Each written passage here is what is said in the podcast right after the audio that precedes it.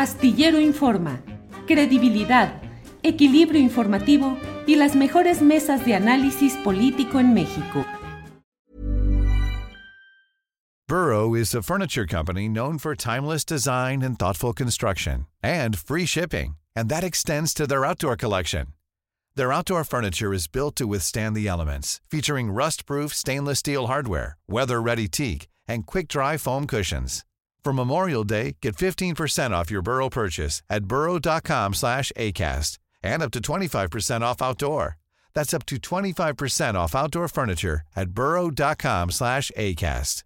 Hey, it's Ryan Reynolds, and I'm here with Keith, co-star of my upcoming film, If, only in theaters May 17th. Do you want to tell people the big news? All right, I'll do it. Sign up now and you'll get unlimited for $15 a month in six months of Paramount Plus Essential Plan on us. Mintmobile.com slash switch. Upfront payment of $45 equivalent to $15 per month. Unlimited over 40 gigabytes per month. Face lower speeds. Videos at 480p. Active Mint customers by 531.24 get six months of Paramount Plus Essential Plan. Auto renews after six months. Offer ends May 31st, 2024. Separate Paramount Plus registration required. Terms and conditions apply if rated PG.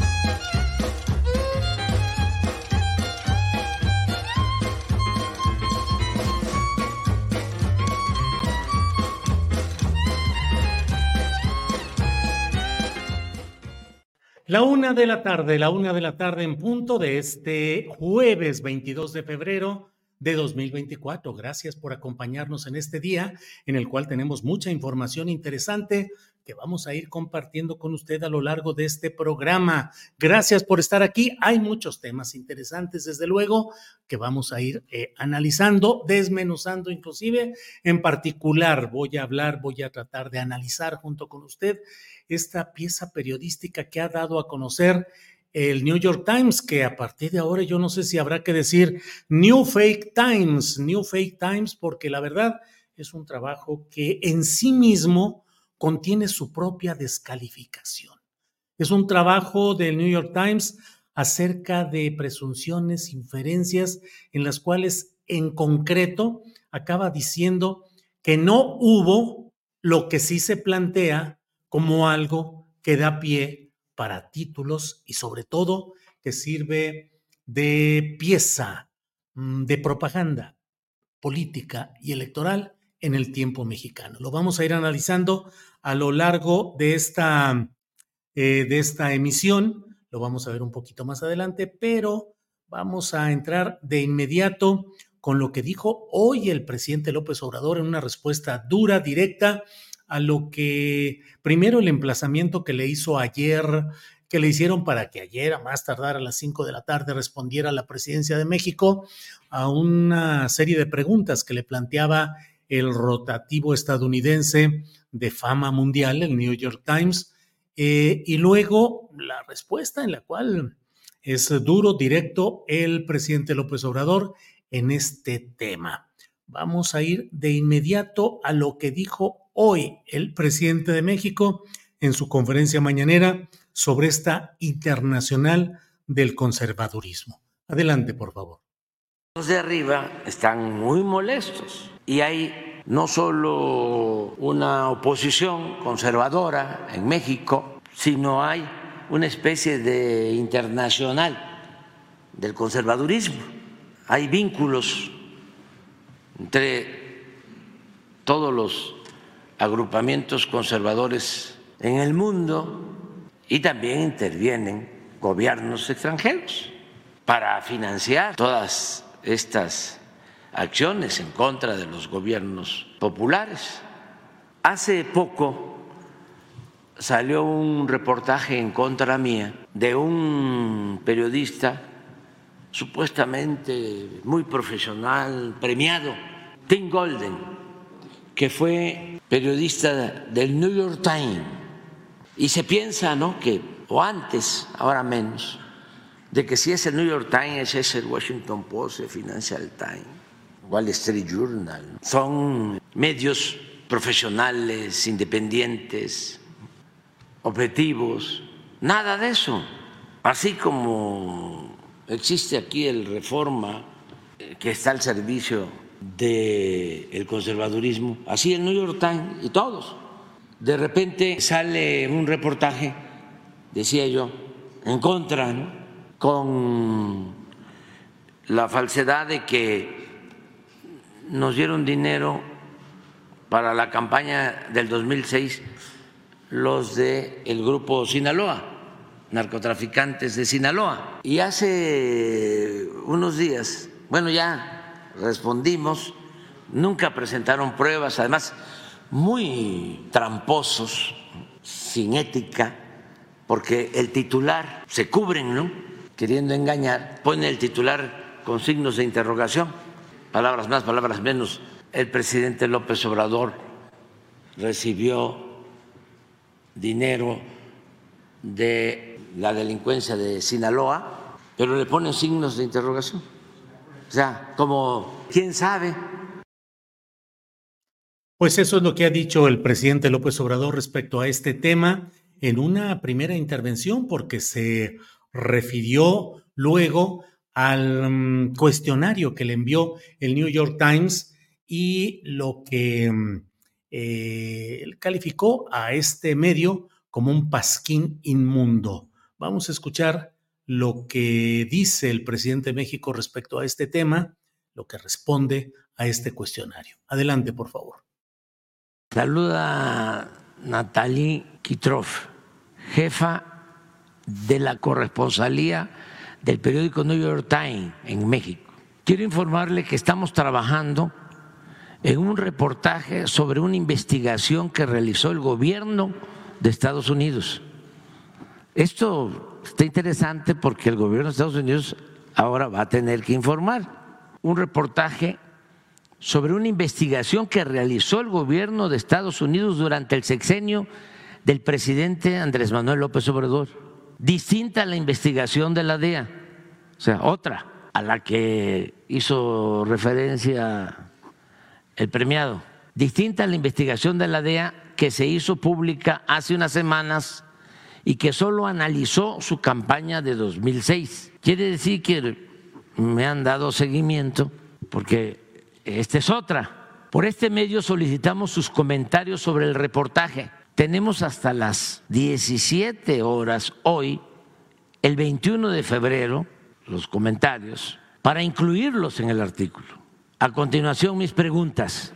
Uno, la investigación de autoridades estadounidenses basada en testimonios de informantes y transferencias de dinero indagó alegatos en que aliados cercanos al presidente se reunieron con carteles de la droga y recibieron millones de dólares del narco.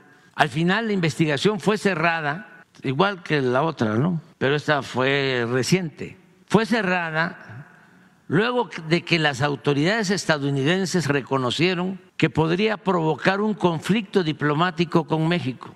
En gran parte la decisión se tomó tras la reacción del gobierno mexicano cuando Estados Unidos arrestó al general Salvador Cienfuegos en 2020. O sea, no tuvieron miedo, porque a México se le respeta. Todo eso es falso, completamente falso. ¿Sabía el presidente o miembros de su gobierno sobre una investigación reciente? No, porque es falso.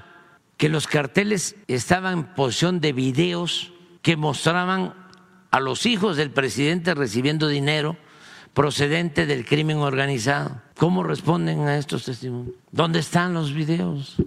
Es una vergüenza, no cabe duda que este tipo de periodismo está en franca decadencia. Es un pasquín inmundo, el New York Times.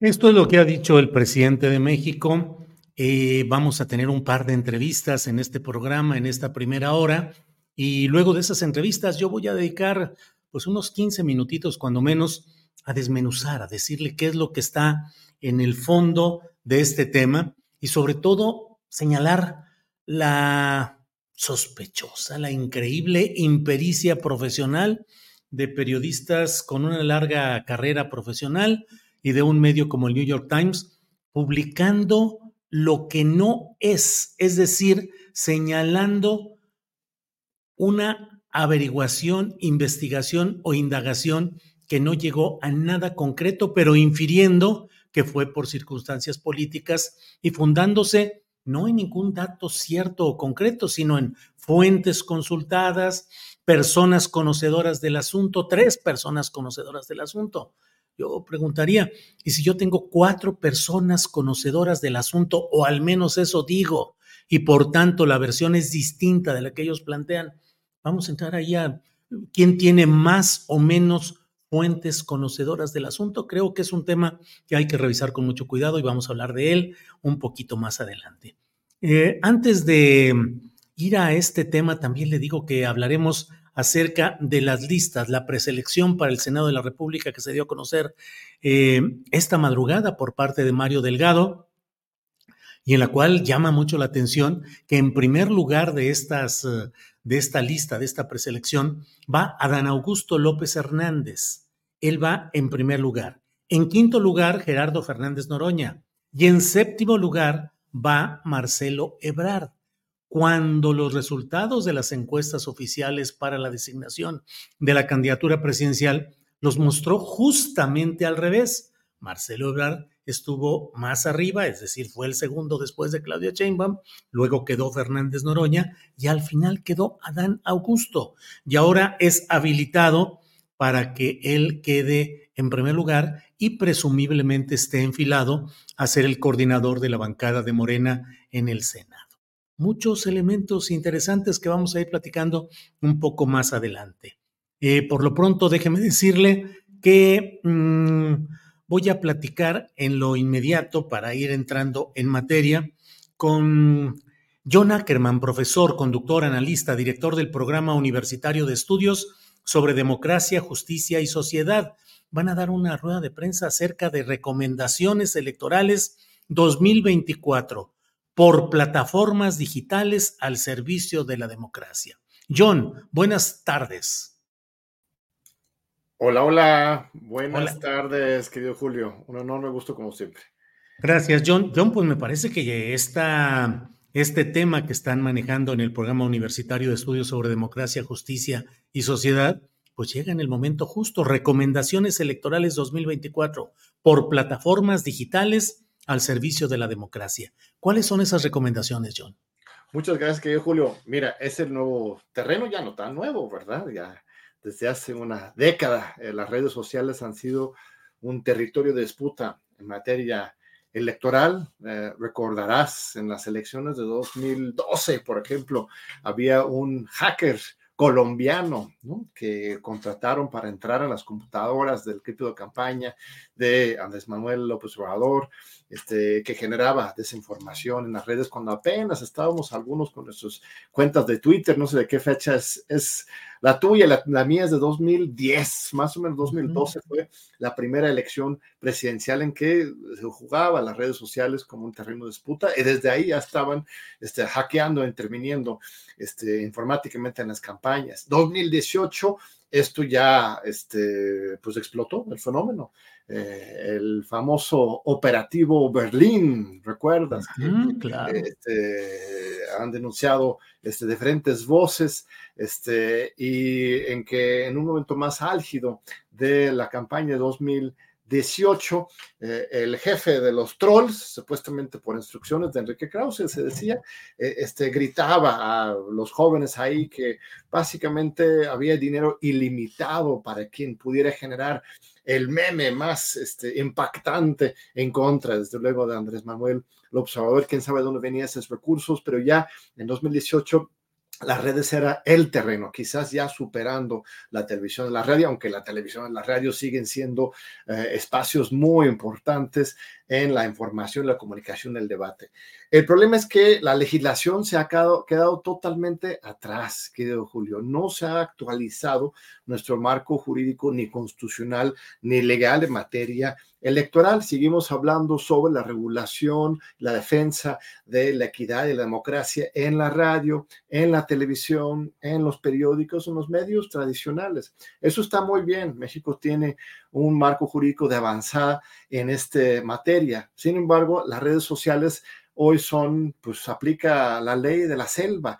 La verdad es que no hay regulación, no hay control. Ahora, tenemos que tener mucha, mucho cuidado cuando empezamos a hablar de estos temas de regulación, de control, por el tema de la censura. ¿no? Por supuesto, nadie está buscando censurar, nadie está queriendo empoderar a estas mismas plataformas, por ejemplo, Twitter, Facebook, Google, para que ellos mismos controlen y dicten la conversación. Lo que estamos este, reconociendo, y eso va a ser la materia central para esta conferencia de prensa, esta rueda de prensa el próximo miércoles 28 de febrero a las 11 de la mañana en la Torre de Tatelolco, que es donde tenemos el privilegio de, trabajar como director del programa Universitario de Estudios de Democracia, Justicia y Sociedad de la UNAM.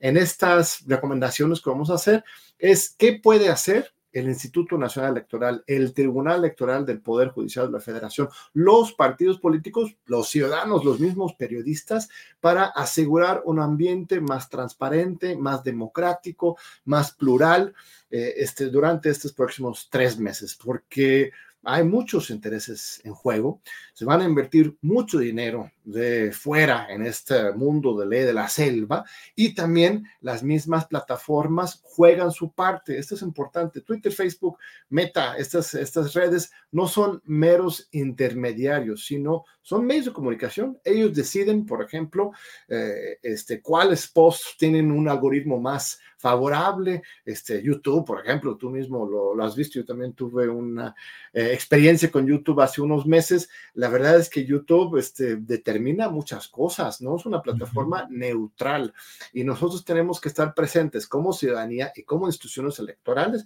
para asegurar que haya este, cierta equidad y que se respete la ley. La Constitución, por ejemplo, el artículo 41 eh, este, prohíbe el financiamiento privado de este, la propaganda electoral medios de comunicación. Esto también debería aplicarse a las redes sociales. Este, las redes sociales deberían ser un espacio eh, este, eh, más eh, auténtico, orgánico para la expresión y el debate y no un lugar donde los mismos poderes factores siempre impongan su voluntad.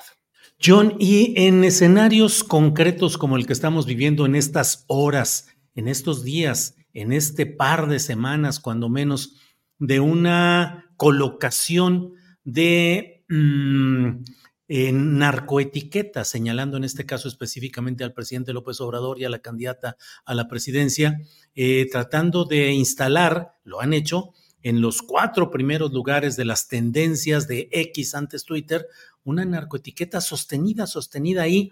¿Qué hacer frente a ello? ¿Qué es lo que se puede recomendar, John? Eso es un asunto coyuntural muy importante. El estudio de, Julián Macías, este colega muy querido del Tlatelolco Lab, que es, donde hacemos este trabajo en el PUETS, está, ha hecho una investigación muy importante. Nosotros mismos en el Tlatelolco Lab hemos descubierto muchas este, estrategias similares a lo largo de los últimos años. Por ejemplo, eh, hubo una estrategia similar eh, con respecto al hijo del presidente hace un año, este, el hijo menor, ¿no? un ataque cibernético a partir de desinformación en su contra, en, contra de un menor de edad. Eh, estas, estos fenómenos, en primer lugar, se tienen que ubicar, nombrar y diagnosticar. Este estudio de Julián, el, el, trabajo que hemos estado haciendo en, en Tatario Lab, justamente pretende hacer eso, que no imaginemos que todo lo que ocurra en las redes sociales sea espontáneo, simplemente porque estén eh, hay intereses que están pagando. Y ahora, si logramos diagnosticar científicamente, a partir de un estudio de, redes, aquí en el Tatolocla, por ejemplo, tenemos físicos, programadores, también antropólogos y, politólogos, un equipo muy interdisciplinario. Si logramos realmente encontrar un fenómeno de manipulación, este tema, por ejemplo, de la alteración de la redacción de, de los narcopresidentes, los OCHIT, es una señal, pero hay otros indicadores que se pueden usar. Eh, entonces, el siguiente paso es ver, pues, de dónde viene el recurso, quién compró, en este momento es difícil eh, encontrar eso porque las plataformas son muy opacas, no dan a conocer esta información. Una de las cosas que estamos pidiendo en esta decálogo, bueno, de hecho son 11, 12 puntos que vamos a dar a conocer el próximo miércoles, es que este, estas plataformas pues transparenten todo este dinero que se está invirtiendo en las campañas. Eh, las, las, plataformas dan a conocer algunos datos, uno puede encontrar, pero es muy parcial. En el proceso electoral, cuando hubiera, por ejemplo, un requerimiento de la autoridad, el INE, si ellos, el INE detecta, ah, mira, aquí hay un hashtag que tenía un comportamiento anómalo, podría ser orgánico o podría ser manipulado, vamos a pedirle información a Facebook, a TikTok, a, Twitter, que nos informen simplemente cuántas cuentas y qué recurso se invirtió en este hashtag. Que la plataforma tenga que responder a eso sería un primer paso. Y el INE sabrá este, se investiga más, incluso las cuentas bancarias, etcétera, para ver si hay una campaña orquestada de este, desinformación a favor o en contra de un candidato. Es lo mismo que, se hace en la televisión. Si alguien este, paga una propaganda escondida, ¿no? si contrata un comentario de algún este, periodista, no sé si recuerdas, eh, Julio, creo que fue en 2010, por ahí, que la campaña de Demetri Sodi para la mm, jefatura de gobierno de la Ciudad de México, este, era en pleno partido Pumas América, si no mal recuerdo. Sí, había, sí, sí. En que en el intermedio, de repente un, un, reportero, ¿no? Se acercó a Demetrio Sodi, que era en ese momento candidato para la jefatura de gobierno, y este, le pregunté, oiga, pues qué coincidencia, eh, este, ¿cómo estás, estimado Demetrio? Este, ¿Qué opinas del fútbol y este, ¿qué, qué, qué hay que hacer en la Ciudad de México para el fútbol? Y él ahí lanza dos minutos en horario triple A, ¿no? Eh, este, un discurso de campaña, ¿no? Esto incluso en un momento del Tribunal Electoral de Ciudad de México eh, este, anuló esta, eh, esta candidatura justo por este tema de un rebase del, del gasto de campaña por dinero que implicaría un spot en este pleno tiempo intermedio de un, partido de AAA. ¿no? Entonces, este tipo de trabajo de investigación de, del uso subrepticio de dinero para influir en los medios ya existe, nada más que ha sido estrictamente en la televisión y en la radio. Ahora lo que estamos invitando es que el INE, el Tribunal Electoral, los mismos partidos también se autorregulen también haya este pues, control básico sobre los estándares básicos de nuestra constitución en materia electoral en también las redes sociales que garantiza que siempre el dinero público, el interés público debe estar por encima del interés y el recurso privado. John, pues te agradezco mucho esta posibilidad de platicar sobre este tema. Ya estaremos atentos a la conferencia de prensa que darán la semana próxima. Veremos exactamente cuáles son las recomendaciones, los detalles que darán a conocer ahí. Pero, John, no sé si quieras hacer algún comentario como militante de Morena respecto a las listas de candidatos y todo lo que va sucediendo, o prefieres dejarlo para otro momento. Bueno, nada más una corrección sobre lo de Meteo Sodi. Él era candidato y ganó en la delegación, bueno, delegación todavía, Miguel Hidalgo, ¿no fue? Que ganó esa elección, lo anularon y luego le volvieron a dar su victoria, nada más para corregir un dato histórico muy, muy importante. Este, sobre el, eh, y gracias por, por invitar a esta importante conferencia de prensa que será el próximo miércoles. Vamos, déjame leerte la lista de los que van a participar, por favor. Va a estar este Fabricio Mejía, eh, va a estar Gabriel Corona, eh, él fue consejero electoral del Instituto Electoral del Estado de México, de los más aguerridos eh, este, durante muchos años ahí en el Estado de México. Fabricio ya lo conoce, un periodista. También Alina Duarte, otra destacadísima periodista. Irene Soria, ella es este, abogada académica de, eh, este, la Universidad de Sor Juana y también es representante de Creative Commons en México, que es esta red de, internautas a favor de la libertad de expresión. Va a estar Armando Casas, gran experto en medios de comunicación también, así como Julián Atilano, coordinador de nuestro Tatuloco Lab y un servidor, y este, otras apariencias especiales tendremos ahí de manera virtual. Este, espero que nos puedas acompañar también, querido Julio. Este, sobre el otro tema, eh, vamos a cambiar de, de cachucha, que Julio, tú siempre tan travieso ahí que, este, mira, yo creo que está muy interesante estas, estas listas. Eh, hay pocas sorpresas, ¿no? Yo creo que aquí lo que tenemos son, son acuerdos populares. Eh, mi duda que yo tendría es este, con respecto a la aleatoriedad y eh, este, los sorteos. Totalmente opaco el proceso. Así como también fueron opacos las encuestas que supuestamente se aplicaron para los miles de cargos que se han ido anunciando. Se han dado a conocer pues solamente un par de las encuestas. En realidad no nos consta que se hayan hecho estas encuestas para determinar las diputaciones uninominales, presidentes municipales, regidores, etcétera. En esta otra parte de la selección de candidaturas, que Morena tiene esas dos formas, uno son encuestas, otras son eh, este, lo del sorteo, no me queda claro que realmente haya sido un sorteo abierto. Este, ¿Cómo filtraron la lista? Miles de personas se inscribieron para ser considerados como diputados federales y senadores plurinominales. Miles, ni sabemos cuántos porque ni han dado esa información, pero lo que tenemos entendido es que hasta 10 mil personas se inscribieron. Pero de última hora filtraron esa lista a, un número reducido. Además, colaron en un acuerdo del Consejo Nacional anteayer este, a todos los integrantes del Consejo Nacional de Morena. Por eso salieron este, sorteados, por ejemplo, los nombres de este, Fisgón o Jorge Naredo o Elena Poniatowska o Jesús Rodríguez, que luego no terminaron la lista de hoy, porque se les metieron, aunque no quisieran, automáticamente todos los consejeros nacionales este, un poco se entiende para conseguir la votación a favor de los integrantes del Consejo Nacional de este mecanismo tan opaco de seleccionar la lista de entre quienes se va a hacer el sorteo, porque ahí está, el diablo está en los detalles. Bueno, claro, el performance, ¿no? De, retirar la, la bolita del sorteo, etcétera, pero en realidad ese grupo ya fue filtrado, reducido, controlado y después las candidaturas asignadas, ves, mucha gente incluso eh, se bajó de la lista de los que fueron seleccionados y al final de cuentas terminamos con una lista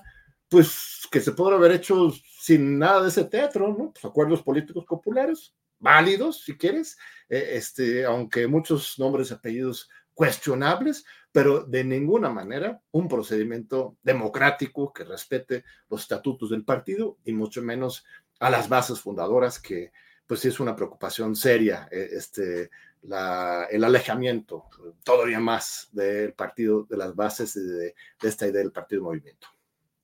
John, pues muchas gracias, muy amable por esta intervención y por esta eh, dar tu punto de vista respecto a este tema inmediato de las listas de Morena, a reserva de lo que desees agregar. Como siempre, darte las gracias de que estés con nosotros aquí. Al contrario, queridísimo Julio, un fuerte abrazo este, y una invitación el próximo miércoles a las 11 de la mañana. Vamos a estar transmitiendo por las redes sociales y presencialmente, claro, sobre todo los medios si quieren estar ahí para dialogar sobre este tema tan importante de la necesaria, urgente regulación democrática a favor de los derechos ciudadanos del espacio socio-digital durante los siguientes tres meses que van a ser muy intensos debate, discusión y este, pues celebremos la democracia que tenemos y construyamos la democracia que queremos. Muy bien, muchas gracias John. Seguiremos adelante. Gracias, hasta pronto. Bien, es la una de la tarde con 26 minutos, una de la tarde con 26 minutos y vamos a ir ya en unos segunditos en cuanto esté listo Mauro Jarquín. Vamos a ir con él eh, para platicar de un tema que leí un artículo de él eh, publicado en la jornada acerca pues de todo este tema de los poderes que están tratando de darle un diseño derechista, conservador a muchos escenarios políticos y electorales y a partir de lo que ayer dio a conocer Mario Delgado de señalamientos respecto a Roberto Salinas León, no solo primo, es decir, no solo es una relación familiar con Ricardo Salinas Pliego, sino que son compañeros, son compañeros de un posicionamiento político en el que van caminando juntos y que está relacionado con el Atlas Network, esta red Atlas, que es una red que busca promover las ideas del libre mercado eh, em, y, e ir combatiendo a gobiernos e instituciones y corrientes progresistas y democráticas del mundo entero. Entonces, para hablar de estos temas es que está con nosotros Mauro Jarquín, él es politólogo por la UNAM y le agradezco su amabilidad de estar aquí. Mauro, buenas tardes. Buenas tardes, Julio, saludos.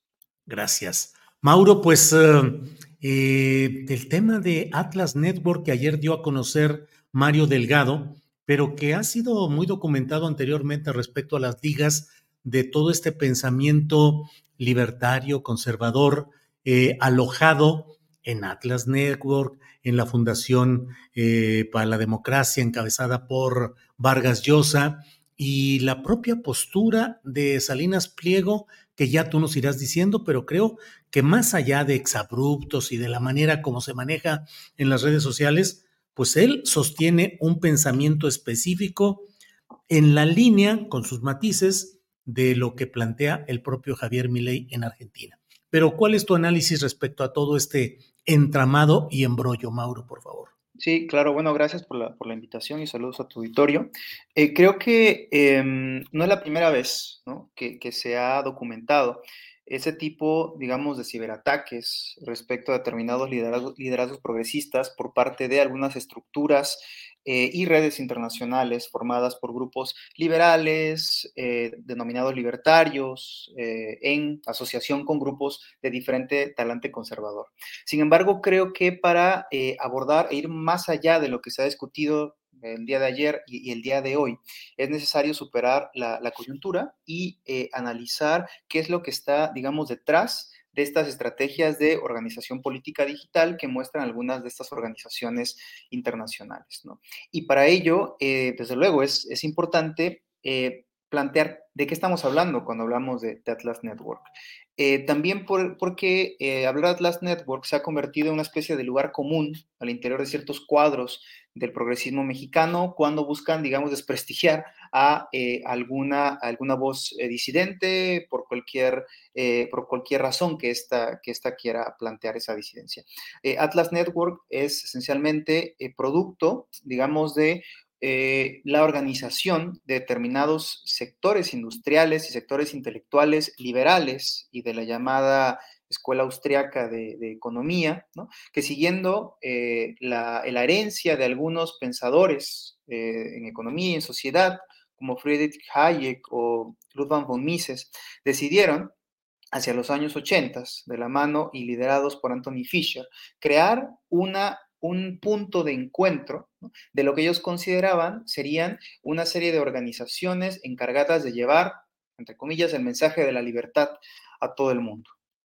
Este mensaje de la libertad esencialmente consistiría en impulsar tanto a nivel del desarrollo de políticas públicas como en el debate eh, cotidiano en las sociedades y también en las universidades, un ideario eh, liberal a partir del cual se concibiera el mejor mundo posible, aquello que está, aquel que está regulado esencialmente por el mercado que está constituido por individuos y que está constituido además por una forma organizativa en la cual la noción de lo colectivo y sobre todo de lo que denominan colectivismo, es decir, una forma de organización comunitaria que permita un desarrollo generalizado, no, no existiera. ¿no? Esta red eh, ha crecido en los últimos años eh, de, de, una forma, a mi parecer, bastante importante. Actualmente está conformada por alrededor de 500 organizaciones en todo el mundo, de las cuales la mayoría de ellas han sido organizaciones creadas después del año 2000. Son, organizaciones nuevas en, algún, en algún sentido. Eh, y su importancia radica no únicamente en que sean muchas, ni en el hecho de que dispongan de un presupuesto multimillonario, según eh, eh, lo afirma la propia organización anualmente, sino principalmente en el hecho de que han logrado establecer, primero, una forma, digamos, de em, organización armónica de distintas organizaciones que lo que buscan es promover eh, políticas de libre mercado en todo el mundo. Eh, segundo, han logrado ocupar espacios importantes de eh, decisión en torno a políticas y, al debate sobre el futuro de los países. Y tercero, y eso me parece particularmente relevante para el caso mexicano, han logrado ocupar también espacios importantes en procesos de organización política, sobre todo, digamos, de conflicto en, América Latina. ¿no? Ya sea eh, integrantes de esas organizaciones socias, como, como son denominadas, ¿no? o integrantes de organizaciones aliadas, como también las denomina la propia, la propia, la propia Atlas Network, han ocupado espacios importantes. hay que recordar un poco el caso del movimiento Brasil Libre ¿no? Eh, eh, en Brasil, o incluso la propia campaña electoral de Javier Milei en, Argentina, o lo que sucede también en, las en muchas universidades en México, en las cuales este llamado a la libertad, es decir, esta forma de pensar el mundo a través de criterios de mercado, en el cual la solidaridad prácticamente es mal vista, eh, simplemente está, está avanzando. Entonces, creo que partir de ahí sería importante para, digamos, superar la coyuntura, ¿no? Y para en lugar de discutir en, términos personales, no cristalicemos el, no se cristalice el debate en determinados nombres, en determinadas personas, sino se desarrolle una discusión más estructural, digamos, que creo a nivel también de organización política progresista es necesaria. Mauro Jarquín, em, escribiste este artículo en diciembre de 2022 cuyo título es La mano invisible de la crisis política en América Latina y desglosas esas expresiones de esa mano invisible. A la vista de lo que hoy está sucediendo en México con estas narcoetiquetas, filtraciones publicadas en medios de comunicación internacionales, Mm, violencia política, violencia relacionada con el crimen organizado muy exacerbada. ¿Ves una mano invisible en este momento en lo que está sucediendo en México, Mauro? Sí, bueno, e, el texto también lo, titulé así, porque esta organización eh, plantea recuperar parte del legado de Adam Smith, el economista eh, clásico, eh, que hablaba de eh, la existencia de una mano invisible que permitía que a partir del egoísmo, digamos, de las personas, el mercado funcionara. Dentro de muchas otras cosas, porque Adam Smith es mucho más que, eso realmente. sin embargo, esta mano invisible que me parece no apela a un complot, ¿no? No es una idea de un complot internacional de la derecha que busca atentar contra los progresismos, porque eso no abona la discusión. Eso tampoco, eso puede quizás movilizar electoralmente, pero eso no permite avanzar en la comprensión, digamos, del campo político, de la disposición del campo político.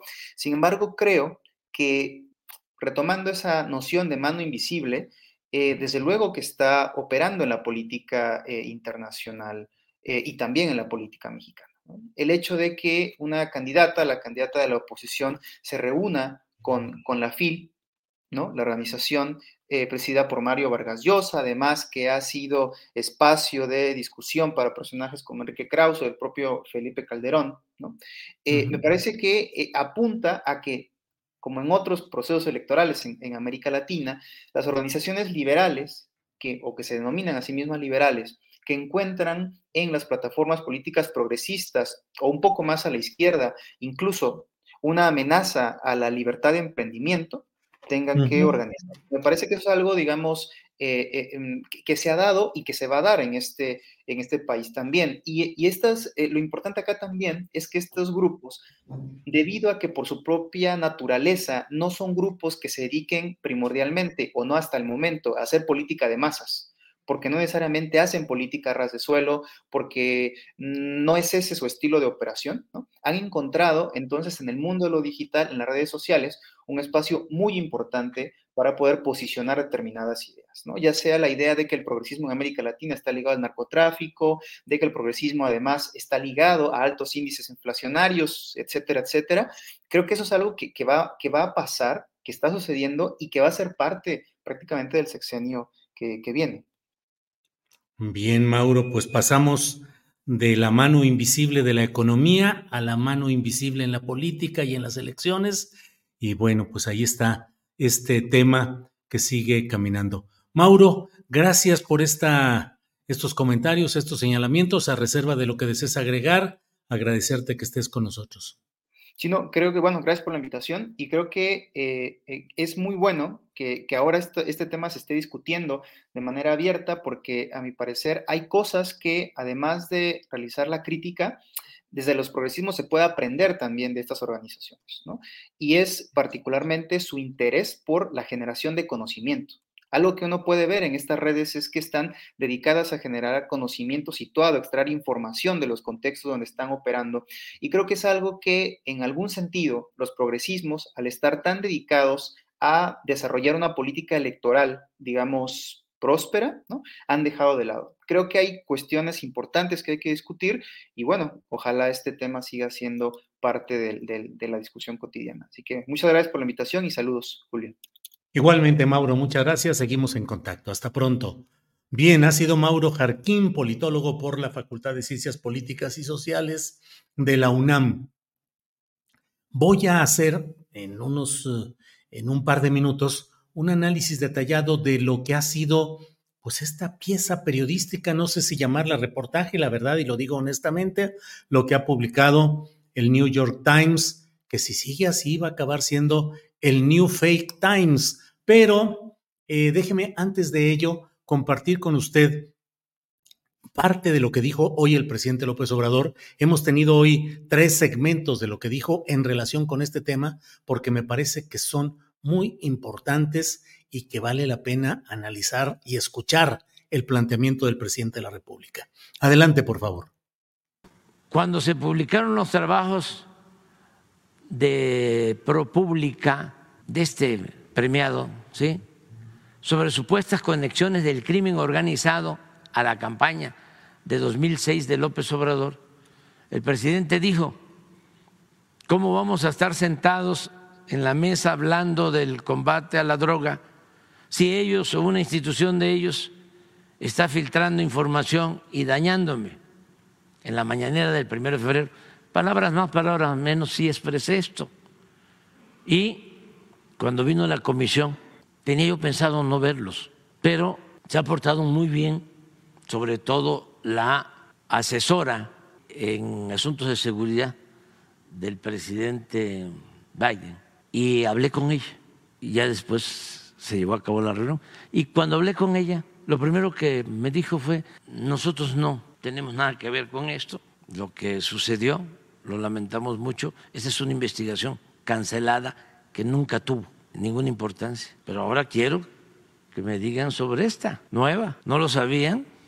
¿De qué manera esta nueva relación podría afectar las relaciones bilaterales y los esfuerzos conjuntos entre ambos países? De ninguna manera, no pueden afectar. Si es que estamos obligados a mantener buenas relaciones con el gobierno de Estados Unidos, porque somos socios, los principales socios económicos comerciales, porque tenemos una vecindad, una frontera de 3.180 kilómetros, porque viven 40 millones de mexicanos, viven y trabajan honradamente en Estados Unidos, y porque la política se inventó, entre otras cosas, para evitar la confrontación. Claro que vamos a seguir manteniendo una buena relación, nada más que vamos a seguir hablando del tema. Eso sí, disminuye esto la confianza que el gobierno mexicano tiene en Estados Unidos. ¿Por qué o por qué no? Eso el corrido lo dirá. Yo espero que el gobierno de Estados Unidos exprese algo, manifieste algo. También, si no quieren decir nada, si no quieren actuar con transparencia, es su asunto pero cualquier gobierno democrático, defensor de las libertades, tendría que informar. ¿Hay algún otro comentario que el presidente usted quisiera agregar? Sí, que son unos calumniadores profesionales de fama mundial. Muchas gracias por su atención. Les recuerdo que esperamos su respuesta, o sea, para que no se les vaya a olvidar, 5 de la tarde, hoy, el 21 de febrero. Saludos. Entonces, que ya está la respuesta, vamos a esperar el reportaje. Pues eso ha dicho el presidente de México respecto a este material tan especial que se ha publicado, ya incluyendo la postura del propio presidente de México expresada en la conferencia mañanera de prensa. Déjenme entrar en detalle y el, trabajo se denomina Estados Unidos indagó acusaciones de vínculos del narco con aliados del presidente de México. Un título sugerente. Estados Unidos indagó acusaciones de vínculos del narco con aliados del presidente de México. Em, dice que la indagatoria descubrió información que apuntaba a posibles relaciones entre narcotraficantes y personas cercanas. En el periodismo existe mm, una regla en el trabajo cotidiano que es el hecho de no dar, eh, considerar como noticia lo que no es noticia, es decir, un no. Eh, con frecuencia los reporteros eh, novatos llegan a veces con sus jefes de información o de redacción diciendo, no hubo información, no quiso dar información el funcionario fulanito. Eh, ya hacen una nota en la cual dicen, estuvimos atentos, eh, vimos pasar a una persona, vimos pasar a otra, hubo señalamientos eh, que leímos, que escuchamos en el radio señalados sobre esto y esta otra cosa, pero el funcionario no quiso dar información. Que no haya información no es necesariamente información, salvo casos graves en los cuales, ante la evidencia de una prueba que le sea presentada en vivo, por ejemplo, a un funcionario, éste se niegue a opinar sobre ella. En el caso de alguien que sea acusado en público por una mujer que se diga víctima de un acoso, de una agresión sexual, y el funcionario o el acusado se niegue a responder, ahí hay un hecho periodístico y hay una negativa de la fuente a precisar sus cosas. Pero un no no necesariamente es nota y menos si no tiene el contexto y muchísimo menos si en el cuerpo del reportaje o nota que se publica están contenidas las mismas desestimaciones, las mismas descalificaciones, el demérito de tu propio trabajo. Me parece que esa es la esencia de lo que estamos viendo y lo que estamos escuchando en este momento con este trabajo periodístico. ¿Qué es lo que dice? ¿Qué es lo que destaca New York Times? Que hubo indagaciones sobre acusaciones de vínculos del narco con aliados del presidente de México.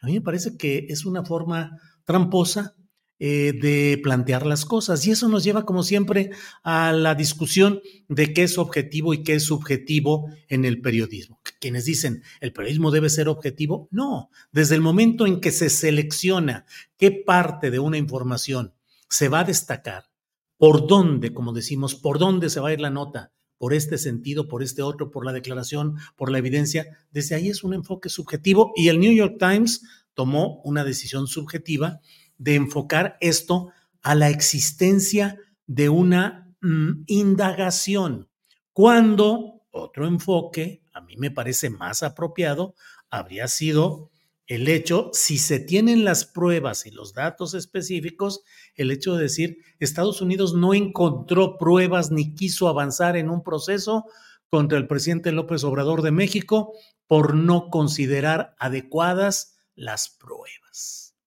O bien, Estados Unidos desestimó acusaciones contra el presidente López Obrador. Digo, ya si se quiere ir a otro extremo, el gobierno de Estados Unidos señala que no hay ningún tipo de involucramiento del presidente de México respecto a estos hechos. Pero desempolvar indagaciones que no procedieron, que no avanzaron, que no tuvieron consecuencias, es como sacar del enorme volumen de averiguaciones previas de los ministerios públicos cualquier antecedente y decir, hubo indagaciones respecto a fulano de tal. Bueno, sí, hubo indagaciones, pero ese no es el punto. El punto es, esas indagaciones avanzaron procesalmente, se convirtieron en una acción penal, hubo un proceso y declararon sentenciado al acusado por ese tipo de hechos. No, no pasó nada, simplemente, pues ahí está. Es lo mismo que los eh, eh, presuntos eh, antecedentes penales que suele decirse porque alguien aparezca en una ficha sinaclética con eh, su fotografía en un archivo de una procuraduría de antaño o ahora fiscalía, eso no implica, el que alguien esté detenido no implica que tenga antecedentes penales, tal como jurídicamente se entiende ese término. Puede significar que hubo una acusación falsa o no sustentada, la cual luego fue desestimada y no pasó nada y no hay antecedentes penales.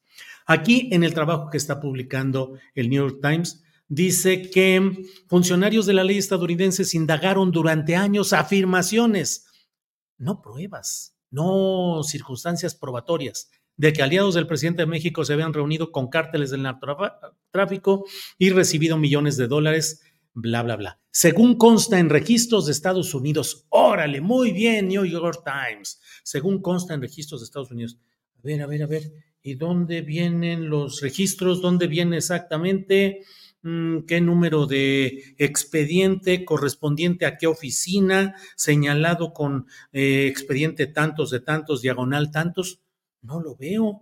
Solo dice consta en registros de Estados Unidos. Pues sí, puede constar eso como pueden constar. Imagínense si hoy se desempolvaran todas todas las indagaciones que se hayan hecho, por ejemplo, respecto al asesinato de John F. Kennedy o de tantos asuntos que están ahí pendientes. Si se dijera indagaciones, Estados Unidos indagó acusaciones de este tipo, pues sí, indagar no implica más que eh, algo concreto si avanza en el proceso penal, de otra manera se queda ahí. Entonces dice, según consta en registro de Estados Unidos y de acuerdo con tres personas con conocimiento del tema. Muy bien, perfecto.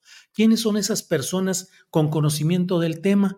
No, pues no le podemos decir su nombre. Y entonces, o sea, exactamente dónde consta, dónde está, qué, qué prueba, qué sustento, o nada más a la pura palabra de tres personas con conocimiento del tema. Fíjense el fraseo que se utiliza aquí. Dice, la indagatoria de la que hasta ahora no se había informado, descubrió información ah, caray, ¿descubrió información o es una filtración? No es lo mismo. La indagatoria de la que hasta ahora no se había informado, es decir, alguien ahora tomó la decisión de ahora informar de algo que ya existía. ¿Por qué en este momento? ¿Por qué en este tiempo? ¿Por qué en la secuencia periodística, política y electoral de las tres filtraciones concertadas? en una publicación alemana, en Easy Crime y en um, ProPublica. ¿Por qué en ese momento? Bueno, pues quién sabe, pero la indagatoria de la que hasta ahora no se había informado, descubrió información que señalaba posibles vínculos entre operadores poderosos de los cárteles y funcionarios y asesores mexicanos cercanos a López Obrador cuando ya gobernaba el país. Posibles vínculos. Usted sabe lo que implica en periodismo eso del posible o el podría. En las redacciones a veces solemos decir cuando alguien llega de los reporteros y dice, eh, podría ser que esto así ya está, y uno le dice, pues sí, podría ser así o podría ser de otra manera. El podría como condicional no implica absolutamente ninguna certeza y ninguna prueba. Lo mismo que cuando utilizan el descartó van y le preguntan a alguien, le dicen, oiga, usted descarta que mm, tal cosa es de tal color. Y la persona dice, no, bueno, pues yo no tengo ninguna opinión al respecto. No descarta que pudiera ser de esta manera o de esta otra. Son formas mm, eh, de salir a veces eh, los reporteros para que salgamos al paso de alguna información, pues utilizamos esas cosas que no dan precisión y que no constituyen ningún trabajo serio. Dice aquí, eh, pero, pero, pero Estados Unidos nunca abrió una investigación formal a López Obrador. ¡Ay, hijo de la guayaba! Y entonces, o sea, todo este relajo que estamos haciendo es a partir de una indagación que se hizo, pero que en realidad nunca hubo una investigación formal. Pero, comillas, pero Estados Unidos nunca abrió una investigación formal a López Obrador y los funcionarios que estaban haciendo la indagatoria al final la archivaron. Concluyeron que había poca disposición en el gobierno estadounidense para rastrear acusaciones que pudieran implicar al líder de uno de los principales aliados del país. Mm. Muy bien. Mm, concluyeron. ¿Dónde dice? ¿Dónde está? O sea, ¿cómo concluyeron? hubo debate interno, quedó registrado, o nomás unos cuates en un bar me dijeron que ellos son, ah, porque acá luego dice, dijeron las tres personas con conocimiento del caso, quienes no tenían autorización de ofrecer declaraciones públicamente. Directores, subdirectores, agentes, jefes de estación, allegados, informantes, delatores. ¿Quién? O sea, ¿quiénes? Porque de otra manera, pues cualquiera, como lo he dicho más de una vez, pues a mí denme una hora, una hora y media cuando mucho, y organizo un reportaje también de lo que me digan, como me lo digan, adjudicándolo a fuentes que tenían conocimiento del caso. Y luego puedo alegar, yo platiqué personalmente con ellos, los vi a la cara, escuché, y pues sí, me dijeron a mí, ya saben el yoyo, yo lo escuché, yo lo vi, yo me asomé, yo lo tuve. Sí, sí, sí, de acuerdo, de acuerdo, pero ¿cuáles pruebas concretas con expedientes, con números, con todo lo que implica este tipo de cosas? Luego viene la respuesta del presidente López Obrador. Em, vienen otro tipo de menciones. No obstante, aunque los esfuerzos recientes de los funcionarios estadounidenses identificaron posibles, posibles, el periodismo de la posibilidad. posibles vínculos entre los cárteles y los asociados de López Obrador, no hallaron conexiones directas entre el presidente en sí y organizaciones delictivas. Ay, ay, ay, ay, ay. ¿Cómo? O sea, todo lo que están diciendo implica que no se hallaron conexiones directas entre el presidente en sí y organizaciones delictivas. Y viene un párrafo que es así como para colocarlo en clases de periodismo, ponerlo ahí y decir, miren, esto es lo que no se debe hacer. Dice este párrafo, buena parte, buena parte, mm, exactamente lo referente a qué, exactamente lo relacionado con qué, o sea, buena parte, caray, buena parte de la información recolectada por los funcionarios estadounidenses provenía de informantes cuyos testimonios pueden ser difíciles de corroborar y en ocasiones resultan ser incorrectos. Así como para agarrar esto, aventarlo al aire y decir, y entonces, entonces, ¿cuál es el asunto por el cual hacen todo este rollo si dicen, repito, buena parte de la información recolectada por los funcionarios estadounidenses provenía de informantes cuyos testimonios pueden ser difíciles de corroborar y en ocasiones resultan ser incorrectos. Ah, pero yo los agarro y a partir de ellos armo todo un supuesto reportaje y le doy toda la credibilidad y coloco la pelota para que la oposición diga, ahí está una prueba más del narcotraficante, del presidente narcotraficante y de la candidata narcotraficante.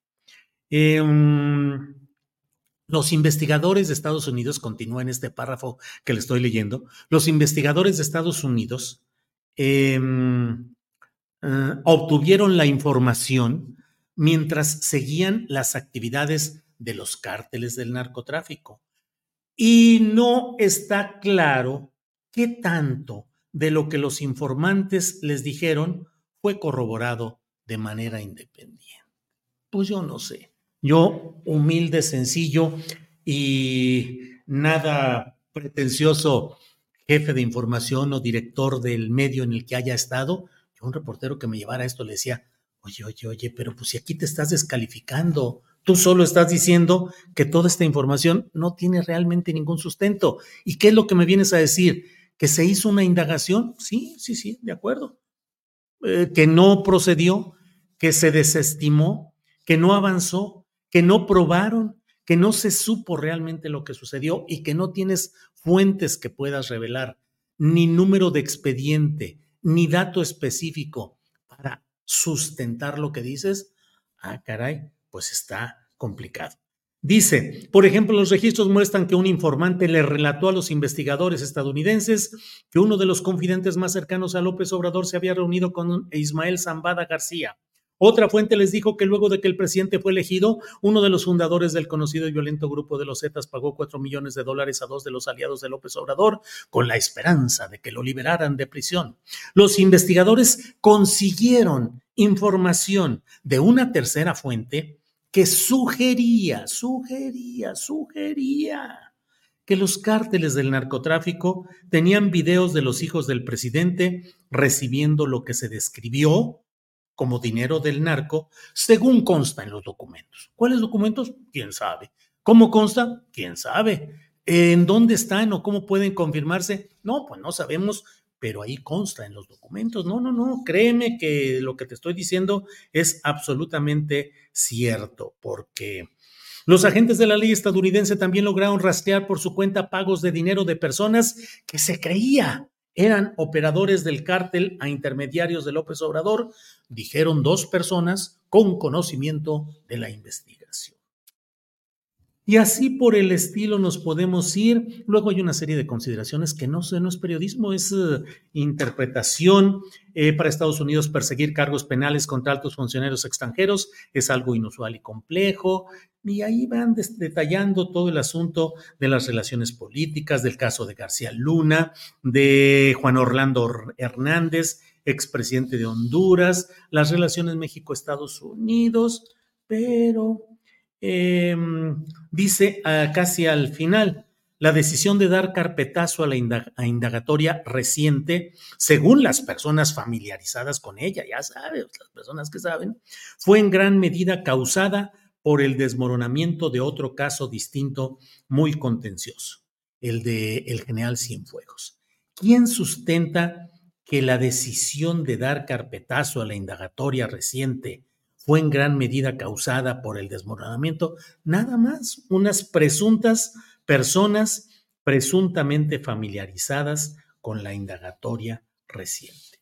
La verdad es que no puedo dejar de decir que esto embona exactamente en la cadencia, en la concatenación de hechos que van sembrando este tipo de infundios, porque francamente pues no hay nada nada fuerte ni nada especial que se pueda señalar. ¿Es una defensa del gobierno del presidente López Obrador? No, es una defensa del periodismo. Es una defensa de la claridad en lo que se plantea. Es una defensa en exigencia de pruebas cuando se hacen señalamientos tan fuertes.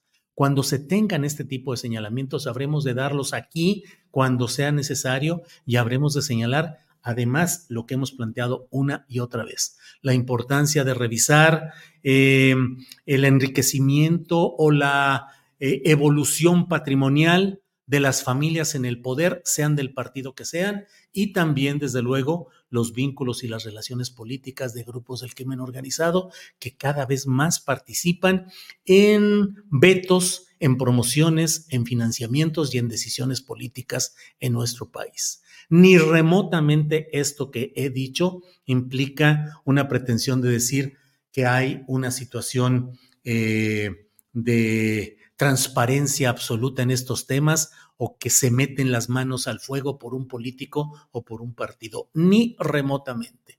Lo que decimos y desmenuzamos en esta ocasión es este material de lo publicado por el New York Times ah, bajo la firma de Alan Feuer y Natalia Kitroev.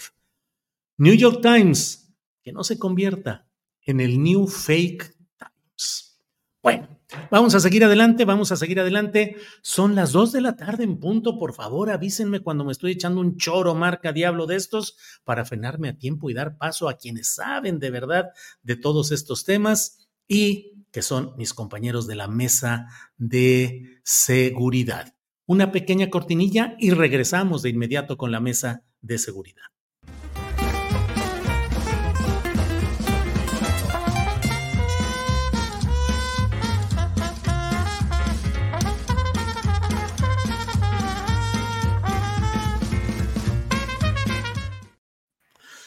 Guadalupe Correa Cabrera, buenas tardes, Guadalupe. Hola, ¿cómo estás, Julio? Muy buenas tardes. Víctor, un placer estar con ustedes como todos los jueves. Gracias. Víctor Ronquillo, buenas tardes. Hola, buenas tardes. Pues me da mucho gusto estar con ustedes y agradecer a las personas que nos escuchan y que nos siguen a través de este medio informativo. Julio, muchas gracias. Aquí estamos. Muy bien, muchas gracias. Guadalupe Correa Cabrera, antes de pedir opinión a ambos, acerca de lo que está sucediendo en este tema, pues este trabajo que yo no sé si deba llamarse, ya ustedes que saben más de estos temas me dirán si se puede hablar de reportaje, nota, texto, opinión, filtración o no sé, pero bueno, el propio New York Times ha expresado hoy, em, dice, respuesta a la conferencia de prensa matutina del presidente de México, Andrés Manuel López Obrador. Dice, esta es una táctica preocupante e inaceptable por parte de un líder mundial en un momento en que las amenazas contra los periodistas van en aumento. Hemos publicado el artículo en cuestión y respaldamos nuestro trabajo de reportería y a los periodistas que van en pos de la información a donde sea que ésta se encuentre.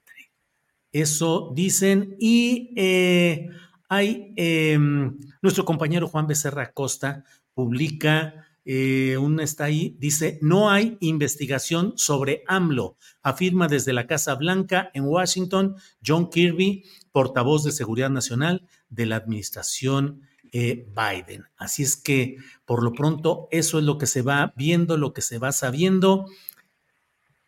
Guadalupe, ¿qué opinas de este tema, por favor? Qué bueno que lo estamos tratando aquí y bueno, esto es parte de lo que pareciera ser una campaña sucia alimentada, en este, en este caso, alimentada por eh, los medios y por los, los medios este, extranjeros, muchos de ellos estadounidenses, y por lo que pareciera ser la información de la Agencia Antinarcóticos, y bueno, parte de una estrategia o una narrativa que, que tiene tintes electorales y no sabemos si más allá. Ya lo hemos comentado, nada más quiero, este, eh, aquí tengo el, el artículo de Alan Fewer y Natalie Kitreff, el de, el de día de hoy, también como respuesta a la conferencia mañanera. Y hay un párrafo que a mí me llama muchísimo la atención. Burroughs Furniture is built for the way you live. From ensuring easy assembly and disassembly to honoring highly requested new colors for their award-winning seating, they always have their customers in mind. Their modular seating is made out of durable materials to last and grow with you. And with Burrow, you always get fast, free shipping. Get up to 60% off during Burrow's Memorial Day sale at burrow.com slash ACAST. That's burrow.com slash ACAST. burrow.com slash ACAST. Hey, it's Ryan Reynolds, and I'm here with Keith, co-star of my upcoming film, If, only in theaters May 17th. Do you want to tell people the big news? All right, I'll do it. Sign up now and you'll get unlimited for $15 a month in six months of Paramount Plus Essential Plan on us. Mintmobile.com slash switch. Upfront payment of $45 equivalent to $15 per month. Unlimited over 40 gigabytes per month. Face lower speeds. Videos at 480p. Active Mint customers by 531.24 get six months of Paramount Plus Essential Plan. Auto renews after six months. Offer ends May 31st, 2024. Separate Paramount Plus registration required. Terms and conditions apply if rated PG. Porque después de toda esta explicación, como que ellos mismos este, se echan para atrás y dicen esto. No, obviamente se está, ya, ya creo que pusiste a toda la audiencia en contexto, Julio, sobre lo que significa este reportaje, lo que se le dijo al presidente, que se estaba investigando si funcionarios cercanos a él habían recibido este, en el año, dos, bueno, desde el año 2018 dinero del narcotráfico. Ya no estamos remontándonos al 2006 como estos pasados eh, reportajes sobre una investigación que nunca llegó a término y el tema de los Zetas y Andrés Manuel López Obrador y su campaña del 2006. Esto ya este, llega al 2018 y después. Entonces, aquí se dice claramente en este mismo reportaje, como respuesta a la conferencia mañanera de, estas dos, de estos dos reporteros, dice, no obstante, aunque los esfuerzos recientes de los funcionarios estadounidenses identificaron posibles vínculos entre los carteles y los asociados de López Obrador, no hallaron conexiones directas entre el presidente en sí y organizaciones delictivas. A mí esto me parece muy, muy claro que están buscando y no han encontrado y que se está alimentando una narrativa del narco, una narrativa de narco presidente que le puede ser, hacer muchísimo daño al país, independientemente de que sean burdas las campañas, independientemente de que las investigaciones salgan al mismo tiempo sobre una, una investigación que nunca, bueno, las investigaciones periodísticas, los reportajes este, de una investigación que nunca llegó a término, los, eh, los signos de interrogación, los vínculos a la crisis del fentanilo, eh, toda la campaña en redes de la oposición realmente se está contaminando el espacio, se está contaminando eh, la discusión pública y existe esta pregunta. Y finalmente, lo que es más importante y lo que es más, eh, digamos, preocupante es que está en el debate público esta idea, algunos lo afirman, principalmente pues aquellos que son simpatizantes de la oposición, y ahora sí, se da como dado que hay un vínculo y un poder extraordinario de los llamados carteles mexicanos en el, en el tema de la política y las elecciones. Y esto los hace entes políticos. Y entonces ahora sí se abre el camino para que dentro de los Estados Unidos se denominen como organizaciones terroristas internacionales y se llegue a más. Inclusive, obviamente, cuando esto sucede, se da la, eh, bueno, Estados Unidos puede entrar, bueno, tienen ellos esta esta aproximación al terrorismo, entrar violando la soberanía de otros estados con sus agencias e inclusive se ha propuesto, y el año pasado se repitió esto muchas veces, se propuso la entrada del ejército, la intervención militar en en tierra mexicana. ¿no? Esto ya parece ser parte de una campaña que no solamente es de la oposición, pero que viene desde los Estados Unidos y los medios de comunicación estadounidenses, hasta los más importantes. Hablamos de ProPublica, hablamos de New York Times en particular, ya uno de los medios más importantes a nivel internacional que está siendo parte de esta campaña y de esta formación de propaganda como de manual de, contra, de, contrainsurgencia, ¿no? Hasta parecería ser, los, estos manuales este, especifican la CIA y el Departamento de la Defensa tienen dos manuales donde, donde explican cómo se hace la propaganda y esto sería realmente para un estudio y para, para entender y, y para confirmar cómo, cómo se utilizan este tipo de manuales y cómo se hace la propaganda negra, ¿no? Desde, desde los Estados Unidos. Guadalupe, gracias. Bienvenido Ricardo Ravelo, buenas tardes. Hola eh, Julio, buenas tardes. Saludo a mis compañeros eh, Víctor y Guadalupe y a la audiencia.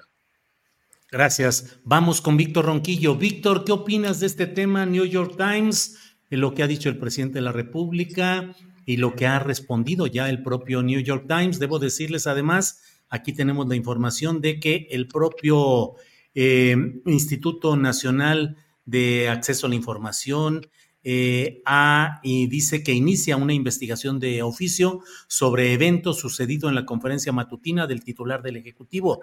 El INAI iniciará investigación de oficio ante la divulgación del número telefónico de una periodista de The New York Times sucedida en la conferencia matutina de hoy. Durante dicho evento, el titular del Ejecutivo hizo alusión a un trabajo de investigación del mencionado diario internacional y leyó ante todos el teléfono de la corresponsal. Así es que el instituto, el INAI, se declara a la espera de la posible denuncia que surja de este asunto. Víctor Ronquillo, tu opinión, por favor. Bueno, cuando deberían estar más bien pendientes de otra denuncia, ¿no? La denuncia de esta tergiversación de la información. Julio, fuiste muy puntual eh, eh, cuando leíste el artículo, haciendo ver que no hay elementos, es decir, es francamente un ejercicio de un periodismo o de, o de algo, no, no, sé cómo llamarlo, que deja mucho que desear. Lamentablemente, este ejercicio, esta forma de presentar las historias, sobre todo las vinculadas con el narcotráfico, es mucho más frecuente de lo que pensamos. Y creo que hay algo a lo que tenemos que abonar eh, más allá de una reflexión, pues en otro sentido que espero realizar en este momento, bueno, tenemos que eh, exigir el rigor periodístico. O sea, eso es determinante. Obviamente va de la mano, tiene que ver con la ética, pero el rigor periodístico. Y esto pues finalmente carece de todo rigor periodístico. Pero ahora voy a otro tema que es muy importante y del que se habla poco. Y precisamente es la llamada guerra neocortical un término que resulta muy interesante para entender estos procesos. Es, eh, está dirigida ni más ni menos que a suprimir la conciencia, que a suprimir la reflexión. El neocórtex, el es un área del cerebro que tiene que ver con eso, con la reflexión, con el conocimiento, con la empatía.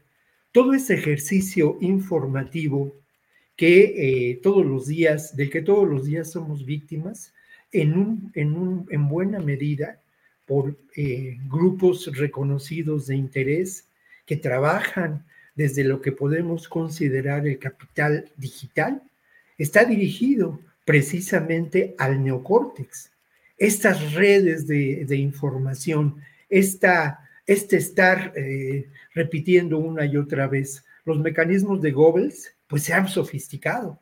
Y ahora la información que corre a través de las redes sociodigitales es determinante, como otros muchos mecanismos que eh, forman parte de esta estrategia, pues no de desinformación, sino de pseudo concreción de la realidad, ¿no?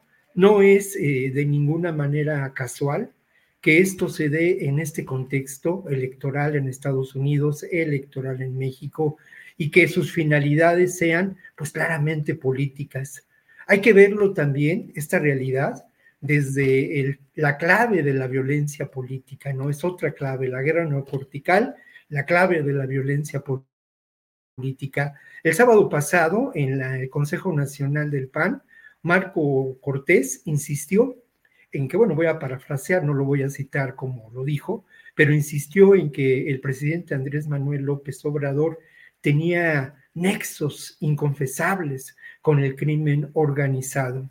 Y ayer un articulista de Reforma hablaba de si no estaríamos hablando de un armisticio establecido por el presidente López Obrador a favor de los grupos criminales. Todo esto pues forma parte sin duda de una, de una campaña. Hay dos temas en términos de la elección en México que son determinantes y que son parte de esta guerra sucia, ¿no? Por un lado, el tema que es el más, eh, digamos, ligero, pero es un tema muy útil también, el tema de que esta será la próxima una elección de Estado, de que todos los recursos serán aprovechados en función de eh, favorecer a Claudia Sheinbaum. Ese es un tema en el que están trabajando y del que poco, poco se ha mencionado, pero que fue parte del discurso de Xochitl Gálvez en Estados Unidos y en España. Y el otro tema, pues tiene que ver con AMLO es un peligro para México. Ah, no, perdón. La derecha no se renueva. Dicen lo mismo que dijeron hace años. Y ahora no es un peligro para México, pero es aliado del narco y hay una narcocandidata que es Claudia Sheinbaum. Francamente, es muy útil, muy útil que intentemos desmontar el funcionamiento de estos mecanismos. Ayer Mario Delgado eh, presentó eh, información en una conferencia de prensa muy interesante, ¿no? De cómo opera este grupo Atlas Network, que es un think tank, es más bien un, un lugar supuestamente que vincula el pensamiento y que al final de cuentas es parte de cómo opera la derecha internacional, de cómo se vincula con distintos países, países y cómo actúa precisamente en función de esto que podemos considerar la guerra, la guerra neocortical. Aliados en México, pues eh, México evalúa y el INCO, ¿no? Evidentemente, organizaciones que se oponen al proyecto de López Obrador. Ojo, ¿en qué se beneficia o quiénes están detrás? ¿Qué buscan? Pues además de un control político evidente, dos temas son fundamentales. El tema de la, de la soberanía energética y el tema de la soberanía alimentaria, porque Atlas Network pues es patrocinado precisamente por grandes transnacionales de la industria energética y de la industria alimenticia. Bien, gracias. Ricardo Ravelo, eh, mira, ya está, pues simplemente son unas cuantas palabras eh, las que se señalan de John Kirby. El, eh, tenemos esta nota que nos permite reproducir OEM Informex, que simplemente dice, no hay ninguna investigación sobre López Obrador, respondió el portavoz de Seguridad Nacional de Estados Unidos, John Kirby, tras la publicación del New York Times sobre la investigación que relaciona a colaboradores del presidente de México con grupos del narcotráfico. Tu opinión, Ricardo, en lo general, por favor, eh, sobre este tema. Mira, Julio, eh, se ha insistido mucho a lo largo del, del sexenio respecto de esta presunta complicidad de López Obrador y sus colaboradores o algunos de sus colaboradores con el crimen organizado.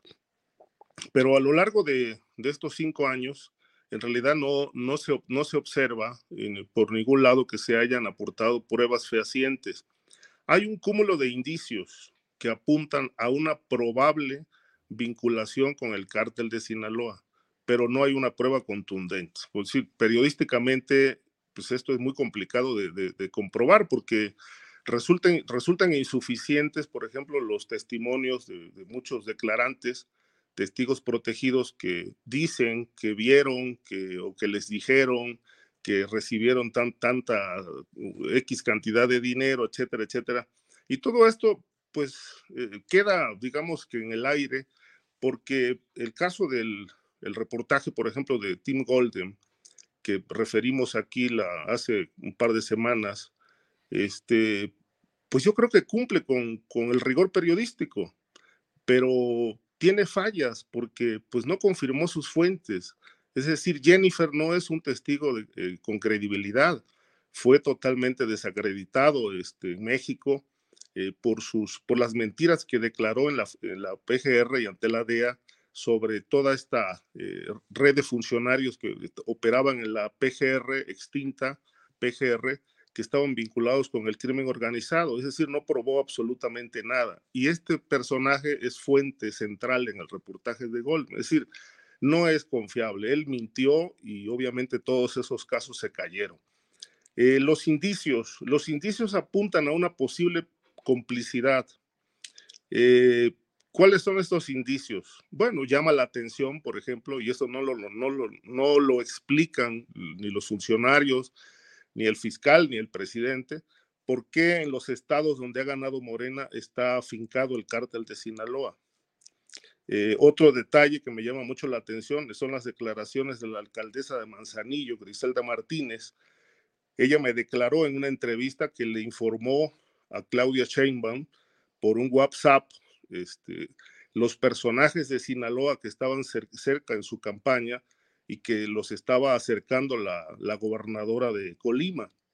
Por esta razón la corrieron de, de Morena, la despidió, este, la expulsó este, el dirigente nacional, este, Mario Delgado, y obviamente la, la quitó de la contienda por la senaduría. Lo curioso de esto, según lo que ella misma denunció, es que ahora el candidato ganador de la encuesta en Colima es el exalcalde Virgilio Uribe, que según la alcaldesa es compadre de Nemesio Ceguera, el mencho líder del cártel de Jalisco Nueva Generación. Ese va a ser el senador, dice ella, por Colima. Entonces, pues todos estos indicios, eh, a, todo esto se suma, por ejemplo, las denuncias de la Iglesia Católica en Guerrero que vinculan a Félix Salgado Macedonio con redes criminales y esta última declaración del el líder de los ardillos, que se está investigando según la Fiscalía General de la República, que menciona que pues a través de un contacto pues eh, tuvo acercamientos con eh, Félix Salgado. Es decir, todos estos indicios pues no se están investigando este, en México y obviamente eh, son elementos que a mí me parece que pues generan mucho ruido. Ahora, ¿hay pruebas de todo esto? Pues en realidad no las hay, porque pues se les puede acusar de todo, menos de tontos. Bien, Ricardo, gracias. Guadalupe Correa Cabrera, ¿qué momento estamos viviendo con esta serie de publicaciones tan eh, susceptibles de encontrar los hilos mal puestos, los retazos mal armados en este tipo de reportajes o de notas periodísticas en medios internacionales y la campaña también de colocación de narcoetiquetas en las redes sociales que siguen insistiendo y entrevistas como la que el propio Ricardo Ravelo menciona de un personaje eh, además relacionado familiarmente con gente, eh, con un legislador del PRD, del grupo de eh, eh, Silvano Aureoles, exgobernador de Michoacán, que forma parte del grupo político que impulsa, político y económico, que impulsa junto con Roberto Madrazo el portal Latinos. Pero, ¿qué estamos viviendo en todo este embrollo en los tiempos ya rumbo a la definición eh, en junio próximo de la sucesión presidencial, Guadalupe? Tu micrófono, tu micrófono. Estamos viviendo una campaña sucia como la que vivimos en el año 2006. Y como dije antes, es muy peligroso y como bien dijo eh, este Víctor, este, como que nos recuerda, nos remonta a lo que sucede en el 2006.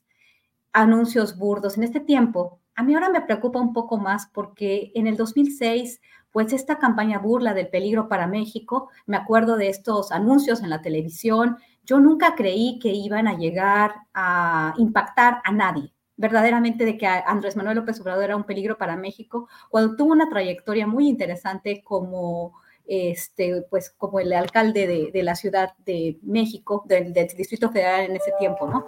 Eh, pues, al, mando del, del, Distrito Federal en ese tiempo. Y bueno, era tan popular también, nunca pensé que esto iba a golpear de ninguna manera sus aspiraciones presidenciales.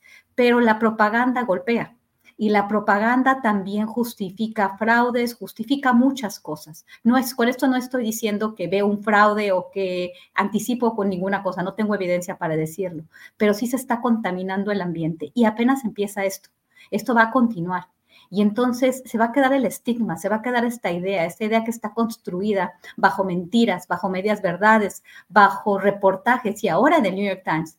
Eh, recordemos también que en su momento el exgobernador Beltrones también desestimó una investigación en el New York Times.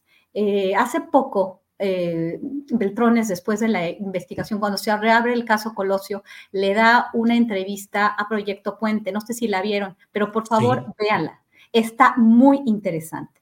Y de alguna manera, eh, pues Beltrones da su historia, se justifica de todo eh, y, lo hace de una forma como él, como es característico, ¿no? Es un hombre pues bastante, eh, o sea, que sabe bastante manejar los argumentos, las palabras, este, y bueno, sabe, sabe su tema, ¿no? Pero recuerdo que él menciona esta, bueno, más bien le preguntan y él contesta, ¿dónde están las pruebas? Estoy, estoy, no hay ninguna investigación en realidad, estoy aquí y finalmente pues no se comprobó nada. Y de la misma forma acusa al New York Times de que este reportaje no era, no estaba acercado, no, no, estaba cerca de la realidad. En, realidad eh, me, llama la atención ahora sí a un nivel en, este, en, este, en este contexto, pues cómo están vinculando a la, a la campaña con el narcotráfico. Ahora bien, eh, muchas de las cuestiones del crimen organizado y la vinculación del crimen organizado con campañas electorales no se puede negar, pero hablamos de crimen organizado. Los políticos de todos los niveles se vinculan con empresarios de lo ilícito y lo ilícito y se vinculan mediante dinero. Y obviamente, supuestamente, no se pueden financiar las campañas de manera legal, por eso existe el Instituto Nacional Electoral y por eso existe este sistema que tenemos en cuestión de elecciones, que se formó precisamente para evitar un masivo financiamiento por parte de actores, eh, pues, sucios, ¿no? De, por ejemplo, de cartas de la droga u otros empresarios que tienen algunas agendas. Sin embargo, existe este financiamiento tras bambalinas, obviamente.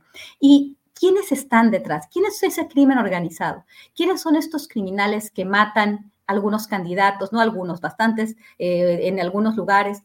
¿Son narcotraficantes? ¿Los narcotraficantes tendrían el incentivo de calentar una plaza?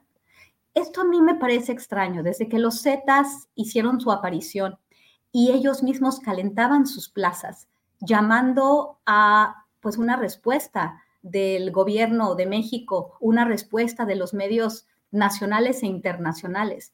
Los empresarios del, narco, del narcotráfico, los empresarios de las drogas, deberían de mantenerse en silencio, hacer sus cosas, arreglar sus cuentas y seguir mandando droga a los Estados Unidos. Y es lo que hacen. Las drogas llegan a los Estados Unidos, algunas se producen en Estados Unidos, porque no puedo creer que tantas drogas sintéticas solamente se produzcan en México y vengan de China, que también debe haber bastantes laboratorios en los Estados Unidos, como los hay en México también, eh, pero bueno, debe haber muchos por el, por el, tema de costos, pero estas personas y estos, estos políticos que están siendo atacados por el crimen organizado, que han estado en contubernio o que han sido pues eliminados por el crimen organizado, están, pueden ser eliminados por otros funcionarios corruptos, por empresarios también corruptos que se dedican a lo lícito, hay que ver caso por caso, porque esta idea generalizada de que los carteles son todopoderosos, de que el mensch, y, además no solamente son los carteles, hay que, hay que ser muy rigurosos como periodistas en realmente ver caso por caso y analizar de qué estamos hablando cuando hablamos del cártel Jalisco Nueva Generación, cuando hablamos del cártel de Sinaloa, de los Chapitos, del Mayo Zambada, porque ahora se utiliza esto para todo, ¿no? Y supuestamente estos grandes señores, esta, esta idea que parece de serie de Netflix, como bien dice en un libro excelente de nuevo, el libro de Osvaldo Zavala, Los carteles no existen. Invito a todos que lo vuelvan a leer para que entiendan cómo se forman las narrativas y lo que estas narrativas implican. Creo que es un trabajo muy importante y que pronto vamos a verlo en pantalla, me imagino. Eh, sería, sería, sería interesante, ¿no? Creo que nos espera una campaña mucho más sucia esto apenas empieza y esto le va a hacer muchísimo daño a México, al Estado mexicano, a las instituciones, porque se da eh, esta perspectiva, se considera que México no puede por sí solo, se le da la razón a Donald Trump cuando después de ser elegido en el año 2016 y asumiendo el 2017 la presidencia de los Estados Unidos, unos días después empieza a decir que en México no podemos con nuestros bad hombres y que por eso él va a traer a sus hombres para hacerse cargo de la situación. Esto está ya en puerta. Guadalupe, gracias. Eh, Víctor Ronquillo, pues ahora sí que mientras avanzamos aquí en el análisis, yo veo que las etiquetas periodísticas van quedando fijas. Mira, por ejemplo, en el portal de Reforma dice el titular así, Estados Unidos revisó vínculos de cárteles con aliados de AMLO, New York Times. O sea, si cualquiera lee solamente ese encabezado, pues Estados Unidos revisó vínculos de cárteles con aliados, pues significa en la lectura rápida, pues que hay ese tipo de, hechos. Luego, en el Universal, dice, por años, Estados Unidos investigó nexos entre cárteles y aliados de AMLO, dice The New York Times. Víctor, ¿qué tanto la percepción pública puede ser cambiada a partir de estas etiquetaciones, de estas campañas, de este flujo de información proveniente de medios internacionales, del manejo eh, millonario de granjas de bots, que de los dos lados funcionan, pero en este caso me refiero a lo relacionado con las narcoetiquetas contra el presidente de México y la candidata Sheinbaum. ¿Qué tanto pueden impactar? ¿Qué tanto puede funcionar esto, Víctor? Bueno, pues sin duda tiene eh, una función muy importante, ¿no? Porque al final de cuentas todos los que nos hemos dedicado al periodismo sabemos muy bien que el ejercicio de la edición de un texto, que el ejercicio de la elección de un posible entrevistado, que la manera en que presentemos la información es determinante, ¿no? Hay sin duda una clara intencionalidad por parte de quien arma estos espacios de, de, información. Uno puede ver cómo se cabecea el reforma o cómo se cabecea la jornada, ¿no? Cómo se elige la información que va a contener cada una de las áreas informativas y uno puede entender algo que es muy importante, la línea editorial de cada medio, ¿no? Y esa línea editorial de cada medio, pues está muy lejos de representar el interés de las mayorías en la mayoría, en, en la mayoría de los casos, ¿no? Hay una línea editorial en los principales medios en México, en los periódicos, en los medios de radio y de televisión, que corresponde a intereses políticos, a intereses comerciales y a intereses sin duda empresariales que están vinculados, y esto es muy importante señalarlo, que están vinculados al ejercicio pleno de intereses a nivel eh, eh, internacional. No hay duda de que hay una vinculación entre las diferentes expresiones de la derecha a nivel internacional. Y obviamente esta línea editorial se fragua en el quehacer diario y cotidiano de quien eh, pues establece los elementos y parámetros para cabecear una nota de tal o cual manera, ¿no? Creo que eso tiene que ver mm, pues con la ética periodística y con la función del periodismo, ¿no? Lamentablemente, lo que nos encontramos día con día en nuestro país es que precisamente, ¿no? Se va generando y se va construyendo una línea informativa que corresponde sin duda a una guerra sucia y al ejercicio de la, de la violencia política y es obvio, ¿no? Es obvio, pero hay que hacer esta pregunta. ¿A quién beneficia todo este ejercicio? ¿A qué sectores beneficia? Y cómo este beneficio, pues es parte de una estrategia política que podemos eh, señalar se da en distintos momentos a lo largo de las últimas semanas, ¿no? El artículo de Tim Golden y de algunos otros periodistas publicado Luego la visita de Xochitl a, España, a Estados Unidos y a España. Su entrevista con, con Almagro en la OEA, en donde precisa esta realidad de una posible elección de Estado y los vínculos posibles con el crimen organizado. Y hay un antecedente, ¿no? En el 2021 con los tres presidentes de los partidos de la oposición reuniéndose con Almagro. Y luego después, pues este otro, este otro artículo que se publica primero en latinos, pues qué coincidencia, ¿no? Esas, esas cosas se publican en latinos, luego trasciende al New York Times, y obviamente, pues eso también hay que decirlo, ¿no? Si en algún momento pensábamos nosotros que eh, el ejercicio periodístico estaba garantizado en estos grandes medios como el New York Times y otros medios a nivel mundial, pues ahora es muy claro que esos intereses sirven a, pues, primero a esas transnacionales de la información. Y esas transnacionales de la información están vinculados a intereses, eh, pues eh, en un momento dado de sus países y de pues la gran empresa, por ejemplo, armamentista, ¿no? ¿Cómo se manejan los conflictos en Ucrania, cómo se maneja eh, con Ucrania-Rusia, cómo se maneja el conflicto Palestina-Israel en estos grandes medios? Pues desde una perspectiva que no va a señalar los beneficios de estas atroces guerras que pues son muy grandes para la industria armamentista y para eh, una economía en crisis como es la de Estados Unidos desde hace ya algunos años. Bien, Víctor, pues muchas gracias.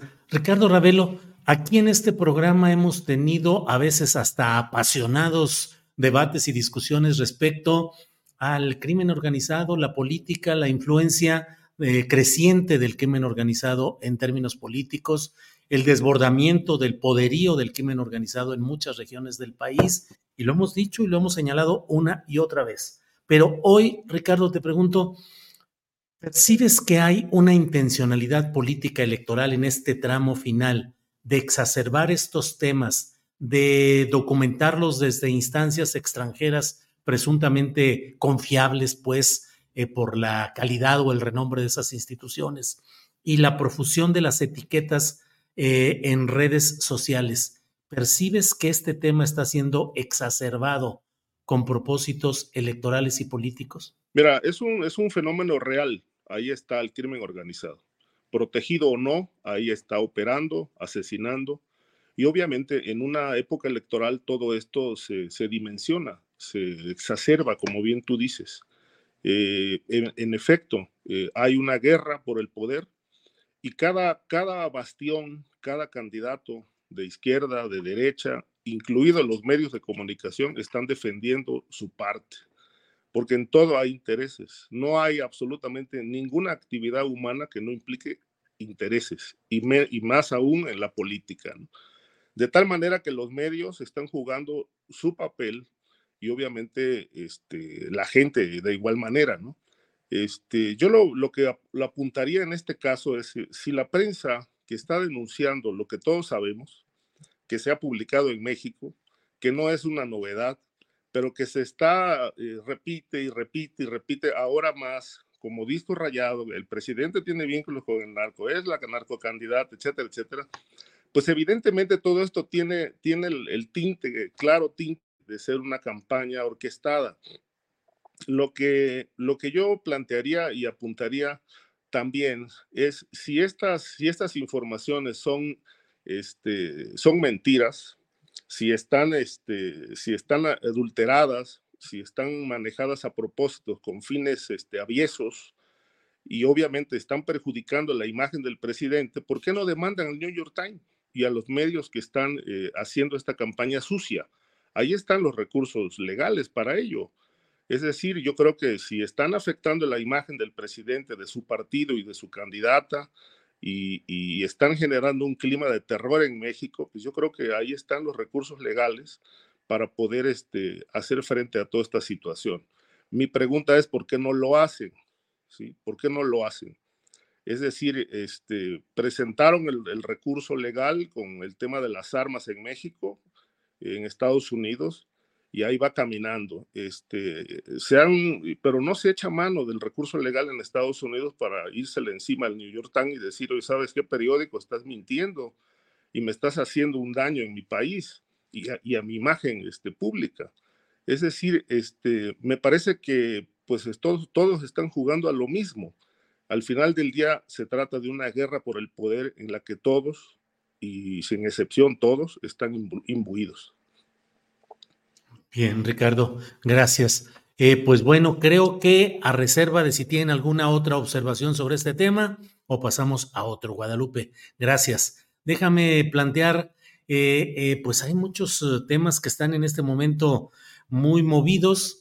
Guadalupe, pues simple y sencillamente el tema de Emilio Lozoya. Ah. Hablado, vuelto a hablar, planteado una y otra vez aquí, pero pues ya la realidad concreta es que ya está en su casita y tal vez hoy está encaminándose algún patito laqueado en el Hunan de las Lomas de Chapultepec. ¿Cómo ves el tema, Guadalupe? Se daba muy buena vida, decían por ahí. Este, él y sus amigos que nunca pisaron la cárcel también, porque hubo muchos reportajes, ¿no? De, quienes estaban muy cerca de, él. escribimos muchos de nosotros varios, eh, varias columnas, ¿no? Sobre esto.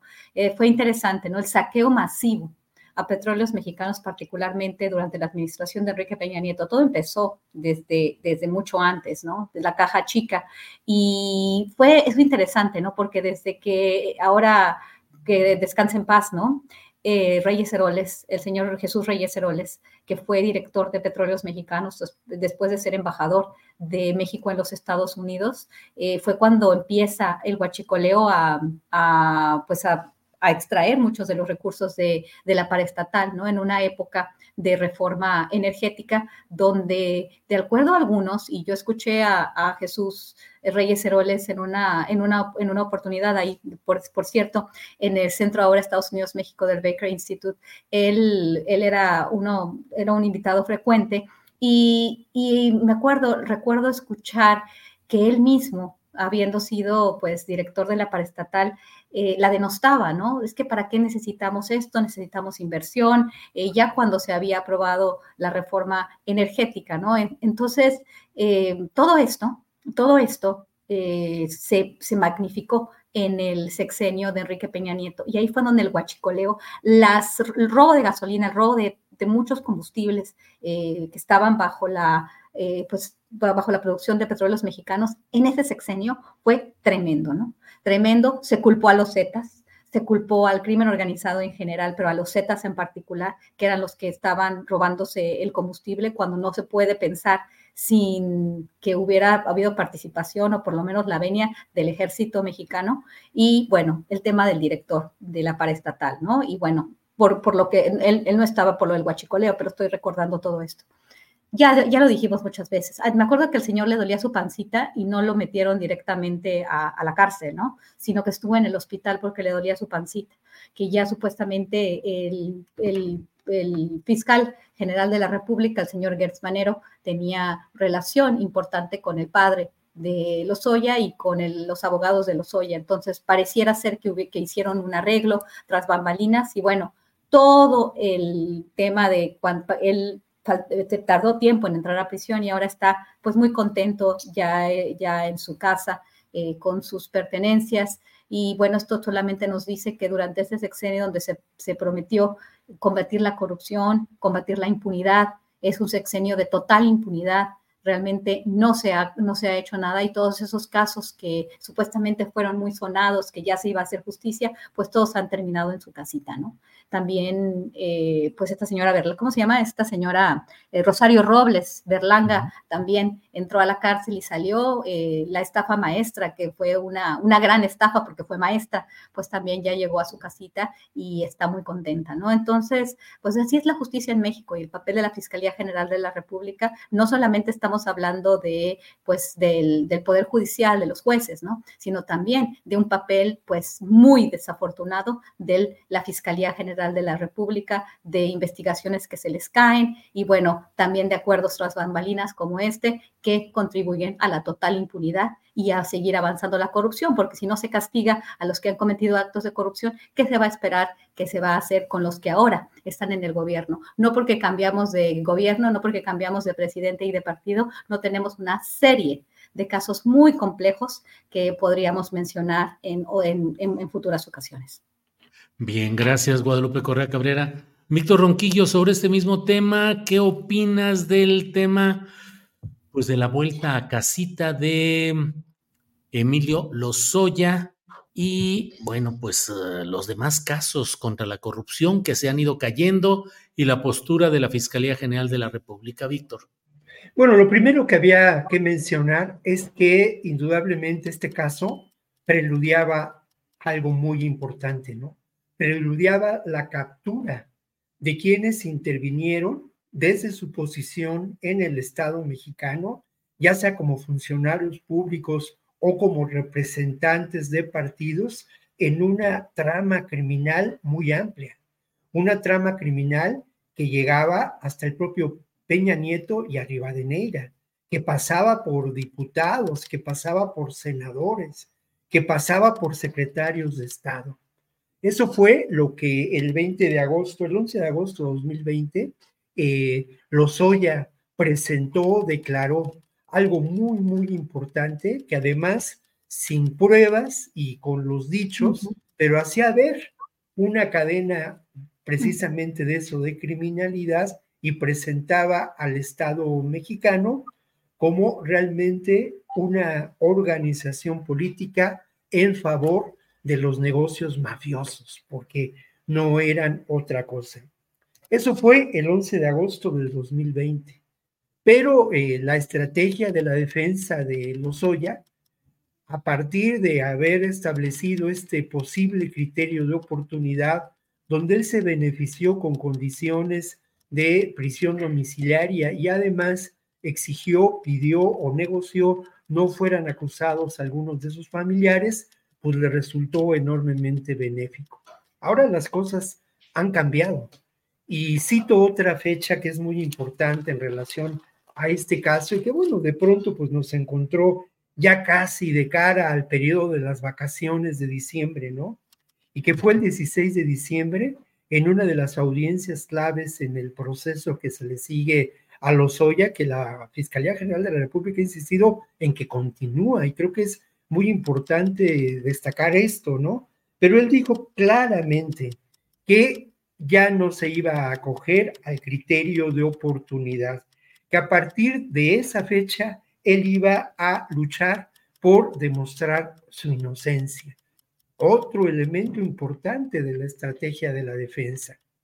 Y bueno, aquí habrá que ver, y bueno, lo hemos señalado muchas veces, se ha reiterado, y creo que, que no hace falta, no hace falta insistir en ello, ¿no? Pero nos encontramos ante un poder judicial enormemente corrupto, un poder judicial que sirve a intereses, eh, pues que no son precisamente los de las mayorías de este país y menos a la posible justicia. Y en este caso hay un juez que es determinante, ¿no? Gerardo López Alarcón. Este juez tuvo que ver, al final de cuentas, con esta pues, eh, concesión de la prisión domiciliaria a Lozoya, ¿no? Pues se encontró que ya las condiciones que podían generar una posible fuga de este exfuncionario ya no eran, ya no estaban dadas, que no ha cambiado mucho. Y, pero, pero eso, eso, es, eh, eh, digamos, en términos de lo que ocurre, parecería irrelevante que se encuentre o no en su casa si sigue el proceso. La gran pregunta es cómo va a seguir ese proceso y qué papel tiene este personaje, el juez de la causa, o uno de los jueces de la causa, que es eh, Pérez Alarcón. Pues ni más ni menos que determinante en términos del caso Odebrecht donde se le acusa a Emilio Lozoya de asociación delictuosa, de fraude, de más delitos.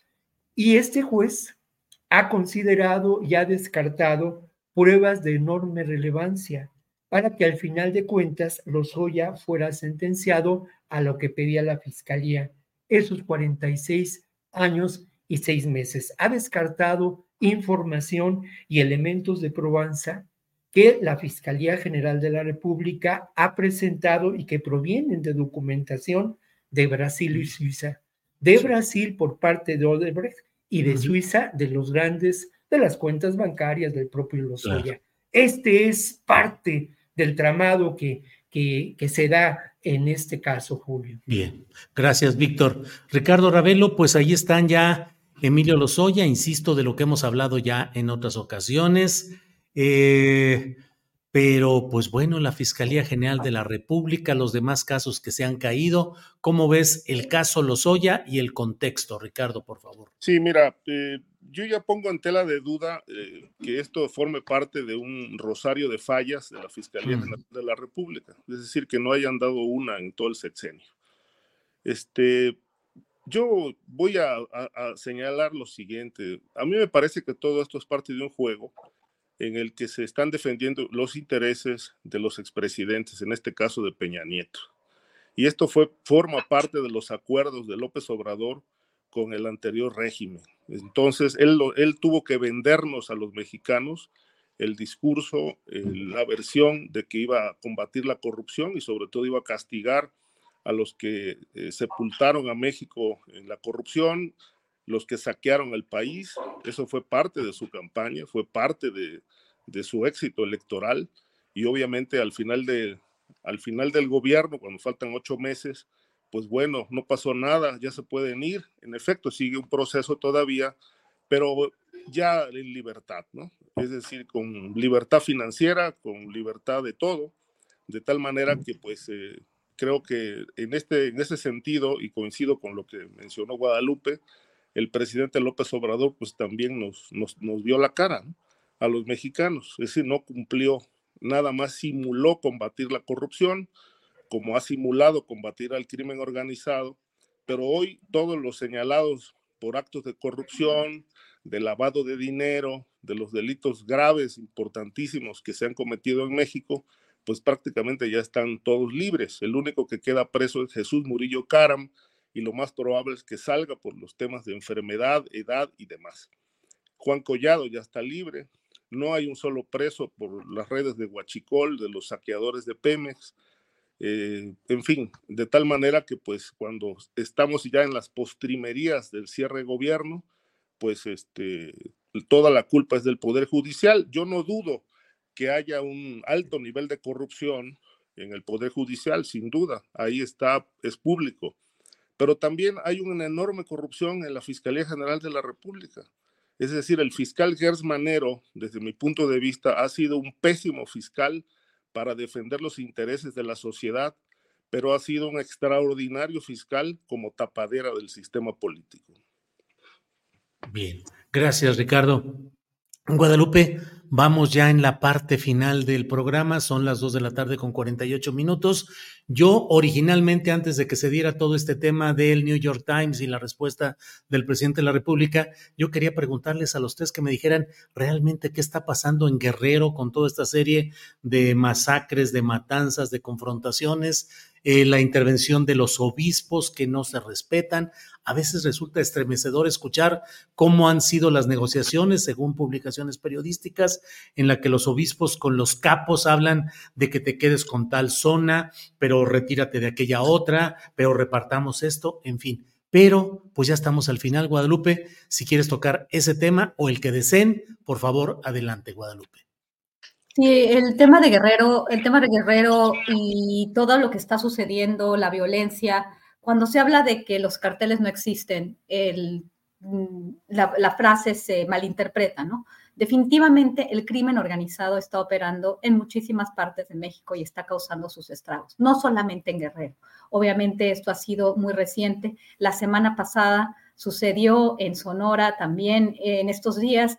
El gobernador eh, Alfonso Durazo, que fue el secretario de Seguridad Ciudadana, pues no, no está pues, reconociendo esto, en realidad está vendiendo Plan Sonora en el Foro Económico Mundial, en Europa, y, presenta un Estado que, que, está muy bien, pero también, también migrantes que han sido también masacrados últimamente, y enfrentamientos en todas partes del país, ¿no? Y esto está obviamente relacionado o, se lo quieren relacionar simplemente por el narcotráfico. Tenemos que ver qué es lo que está sucediendo, quién está detrás de estos, de estos, eh, pues, de estos fenómenos.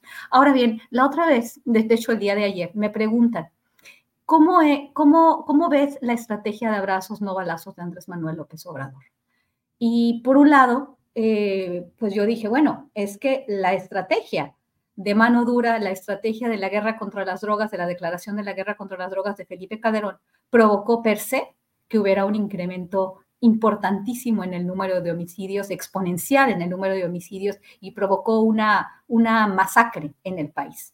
El país se llenó de sangre con la estrategia de Felipe Calderón cuando envió al ejército y, y también a la, Policía Federal en actividades que no eran, es, que no estaban en su competencia. ¿no? Eh, en, en realidad, después de eso, se hace todo un, conflicto muy grande que no ha podido solucionar este gobierno. Al principio, cuando se criticaba esta cuestión, eh, llevaba, llegamos a, la mitad del, sexenio y decía, no le puedes pedir al gobierno que, que, esto se resuelva en dos años, en tres años. Y ahora lo mismo se está diciendo, ¿no? Pero en realidad no se ha resuelto para nada. y también esta estrategia de continuar militarizando la seguridad en México, pero no actuando con el tema que se tiene que actuar. Los militares están cada vez en más, en, más funciones, ya hemos hablado, puertos, eh, rutas migratorias, eh, aduanas, eh, la construcción de las grandes obras, están en muchísimas, ah, inclusive en la, en la, en la aviación. Pero, ¿qué está pasando? ¿Cuál es su papel? ¿Cuál es el papel de la Guardia Nacional? Y, vamos a seguir y vamos a consolidar un modelo fallido, porque el modelo de esta administración en el tema de la seguridad es un modelo también fallido, como lo fue el modelo de Enrique Peña Nieto y de Felipe Calderón. ¿Qué nos queda? Y esto es muy importante. La estrategia de ir contra los carteles no funcionó, llenó al país de sangre y nos ha llevado donde estamos ahorita. Eso hay que reconocerlo. Pero donde estamos ahorita ya no, ya no es posible decir, es que no le puedes pedir peras al olmo. No se ha visto realmente ningún avance porque tenemos lo que estamos viviendo en, el estado de Guerrero, lo que estamos viviendo en, en todo el Pacífico, en Sonora, en, en, muchas partes del país, en Michoacán, por ejemplo. El tema de Michoacán, este, ahorita Guerrero, Sonora, son plazas que se están, que se están incendiando, ¿no? Y ¿qué vamos a hacer? O sea, ¿realmente se tiene un plan? Porque yo no he visto, vamos a verlo en las campañas, si nuestras candidatas, la candidata opositora y la candidata Claudia Sheinbaum, que por, lo cierto, que, por cierto, eh, tiene mucha aceptación en los Estados Unidos por una élite muy importante en, este país. En realidad, eh, toda esta campaña sucia no creo que le vaya a afectar mucho a Claudia. ¿Por qué? Porque las, las mayorías están con Andrés Manuel, van a apoyar a la candidata que perciben que es la candidata de Andrés Manuel y además la élite en Estados Unidos también apoya a Claudia Sheinbaum. Lo que sí está pasando es que con toda esta campaña sucia se está afectando a México y esto es muy importante. Y por el otro lado, la seguridad, eh, no hay una respuesta, ni ha habido una respuesta, ni parece que por todo lo que dice Claudia, no, no, no encuentro cuál va a ser la solución. Y esto es muy preocupante. Bien, Guadalupe, gracias. Víctor Ronquillo, por favor, la última intervención de esta mesa por hoy. Gracias, Víctor. Bueno, pues eh, mira, creo que lo que se da en Guerrero es eh, parte de una realidad que eh, pues lamentamos, ¿no? Sin duda, en Guerrero la realidad es abrumadora. La semana pasada platicamos sobre los diferentes factores que generan esta, esta realidad. Tenemos que tener muy claro que pues en Guerrero, como en otras partes del país, existen grupos paramilitares, no por sus vínculos con el ejército, sino por el armamento del que disponen y por la organización que establecen para operar, que pertenecen, que pueden ser considerados de ese modo, ¿no? Esto es lo primero que a mí me gustaría señalar. Ahora, ¿qué ocurre? Es cierto, esta es una realidad y lamentablemente acontecen hechos de sangre y de violencia que lamentamos. La manera en que se presentaron los, eh, el video en que actuó este grupo de los lacos en contra de sus enemigos es espeluznante verdaderamente, ¿no? Es espeluznante. Ahora uno se pregunta otra vez, ¿a quién beneficia este estado de cosas? ¿De qué manera se está tratando en los medios? Se busca contextualizar estos hechos, explicar sus raíces profundas, como lo intentamos hacer la semana pasada con esta entrevista que habíamos realizado con Abel Barrera, o simplemente se presenta como parte, pues como se dice ahora, de una narrativa, y otra vez como se dice ahora, para posicionar que México vive en un estado de caos, que vive una situación extrema de violencia y de narcoviolencia, ¿no? Esto, sin duda, como lo dice Ricardo, lo acepto, es parte de una realidad, pero hay que mirarlo en, en, el contexto mayor, hay que tratar de hacer un ejercicio periodístico y de análisis verdaderamente profundo y no quedarnos al nivel del impacto mediático, impacto mediático que además beneficia evidentemente a sectores conservadores que desde ahora están buscando desestabilizar a ese proyecto electoral y enrarecer el clima de la, eh, del escenario político en este, en este país. Y hay algo más, pues no hay duda de que estos grupos de derecha, de extrema derecha, han establecido en distintos momentos alianzas evidentes con el crimen organizado. Y bueno, voy a recurrir a, Genaro García Luna, claro, pero también voy a recurrir a lo que ocurrió con el PRD y con Abarca en Iguala. Y como ese ejemplo hay muchos otros donde lamentablemente esta realidad es evidente, ¿no? Estos grupos que buscan preservar el status quo de la injusticia en el más amplio sentido de la palabra, negando la vida digna a los mexicanos, pues establecen evidentes nexos y los han establecido con grupos del crimen organizado que tienen acción y que establecen también pactos con grupos paramilitares, como ocurre, como ocurre ahora en la Tierra Caliente de Guerrero. Bien, gracias, eh, Víctor. Vamos ahora sí con la última intervención de esta mesa con Ricardo Ravelo. Ricardo, por favor, adelante. Tu micrófono, Ricardo. Ya. Está, a mí lo que me llamó la atención de este caso de Guerrero es eh, el, doble discurso, ¿no? Es decir, las dos posiciones, la del presidente eh, que dice qué bien que la Iglesia Católica esté negociando la pacificación del territorio con los grupos criminales. Y acabo de escuchar eh, las declaraciones de Félix Salgado, que dice, fuera la Iglesia Católica, este, las leyes de reforma ya separaron la Iglesia del Estado, este, no tiene nada que hacer la Iglesia en tareas del Estado, y obviamente, pues, eh, tiene razón, pero el Estado ha incumplido esta función, es decir, este, el Estado ha fallado con su tarea de garantizar seguridad y la pacificación del país. Recuerdo que el presidente López Obrador eh, también nos vendió otra promesa que resultó un cuento chino. Vamos a serenar el país y dio un plazo, no cumplió y obviamente ya se fue el sexenio y tampoco cumplió. Y yo creo que más allá de si Salgado Macedonio tiene razón de que la iglesia se está metiendo en tareas del Estado en Guerrero con la negociación con el crimen organizado, creo que lo más preocupante es que la iglesia está sacando muchísima información de los presuntos nexos de, Salgado Macedonio con el narcotráfico, que no son nuevos. Esto se documentó desde que era alcalde de Acapulco, eh, con las relaciones que se denunciaron que tenía con el cártel de Sinaloa y particularmente la célula Beltrán Leiva que estaba afincada en Acapulco con la Barbie, el grande Arturo Beltrán, entre otros.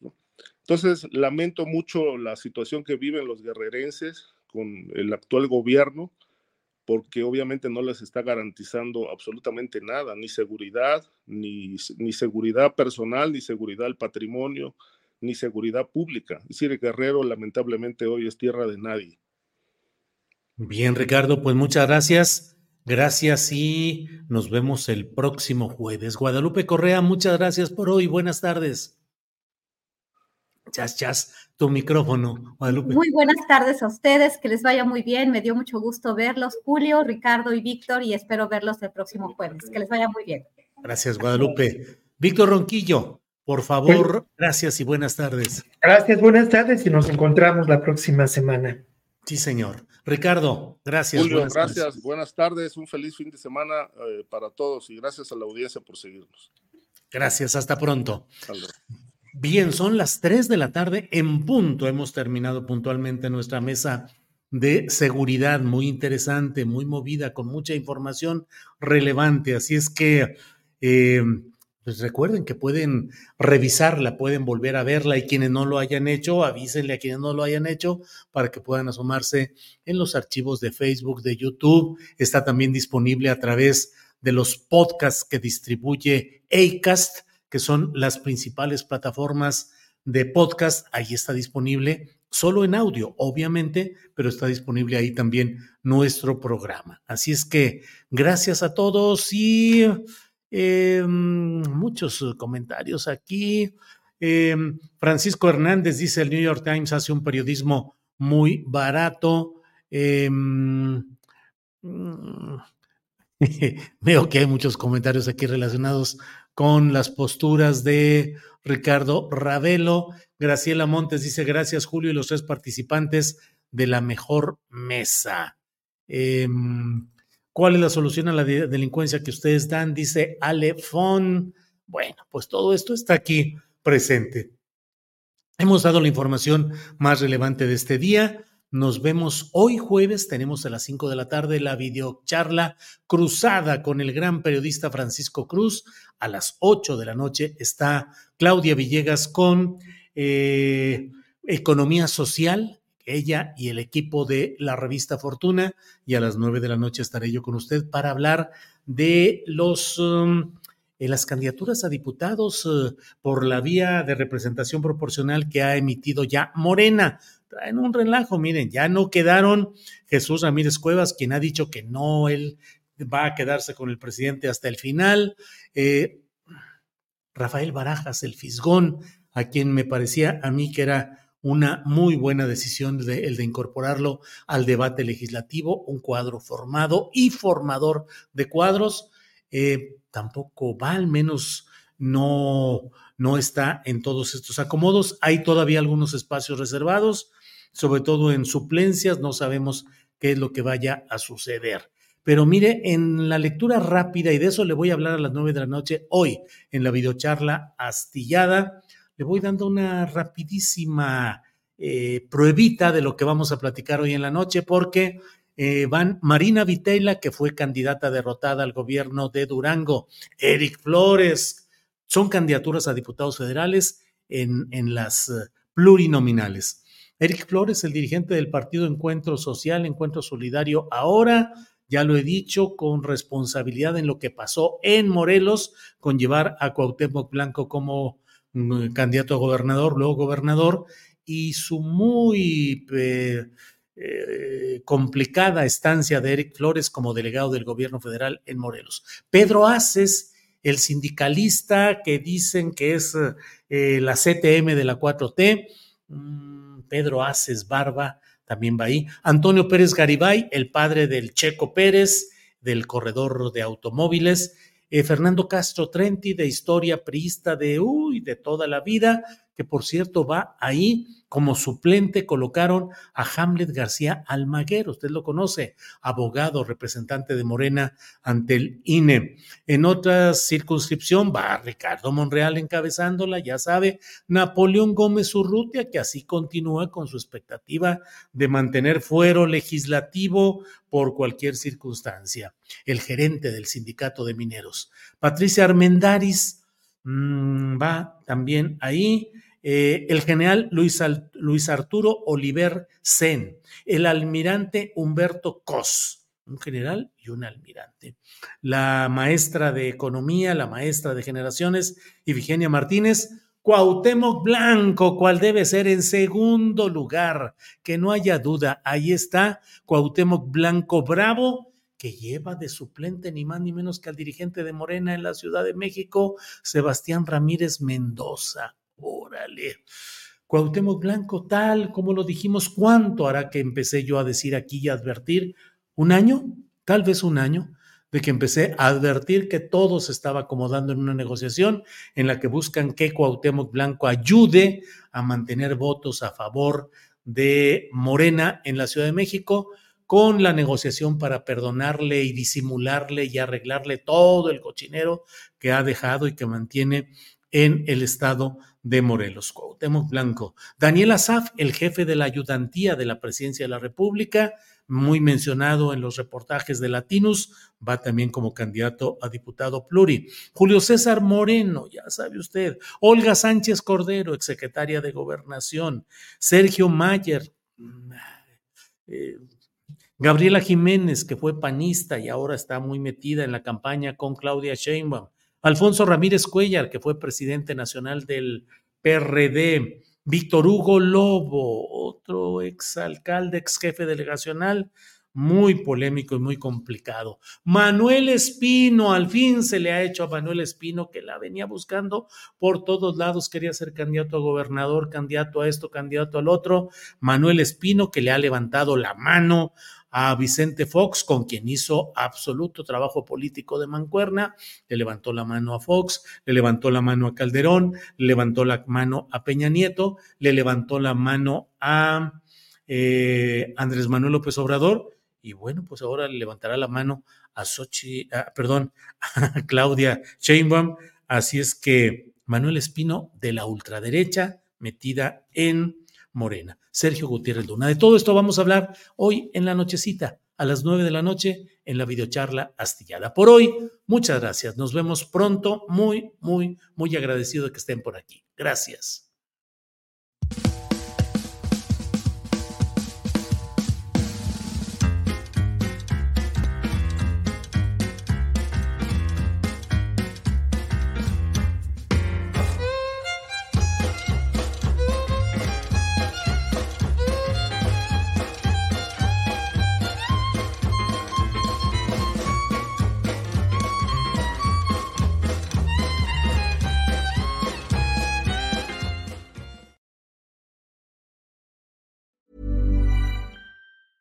¿No se merece tu familia lo mejor? Entonces, ¿por qué no los mejores huevos? Ahora, Egglands Best están disponibles en deliciosas opciones. Huevos clásicos, de gallina libre de jaula y orgánicos de Egglands, que ofrecen un sabor más delicioso y fresco de granja que le encantará a tu familia. En comparación con los huevos ordinarios, Egglands Best contiene la mejor nutrición como 6 veces más vitamina D, 10 veces más vitamina E y el doble de omega 3 y B12. Solo Egglands Best. Mejor sabor, mejor nutrición, mejores huevos. Visita egglandsbest.com para más información.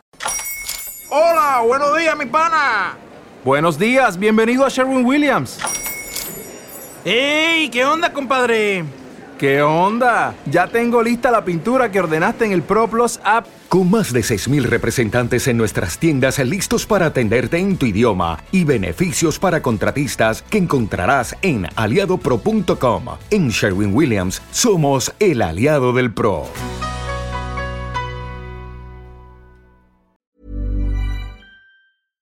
Para que te enteres del próximo noticiero, suscríbete y dale follow en Apple, Spotify, Amazon Music, Google o donde sea que escuches podcast. Te invitamos a visitar nuestra página julioastillero.com.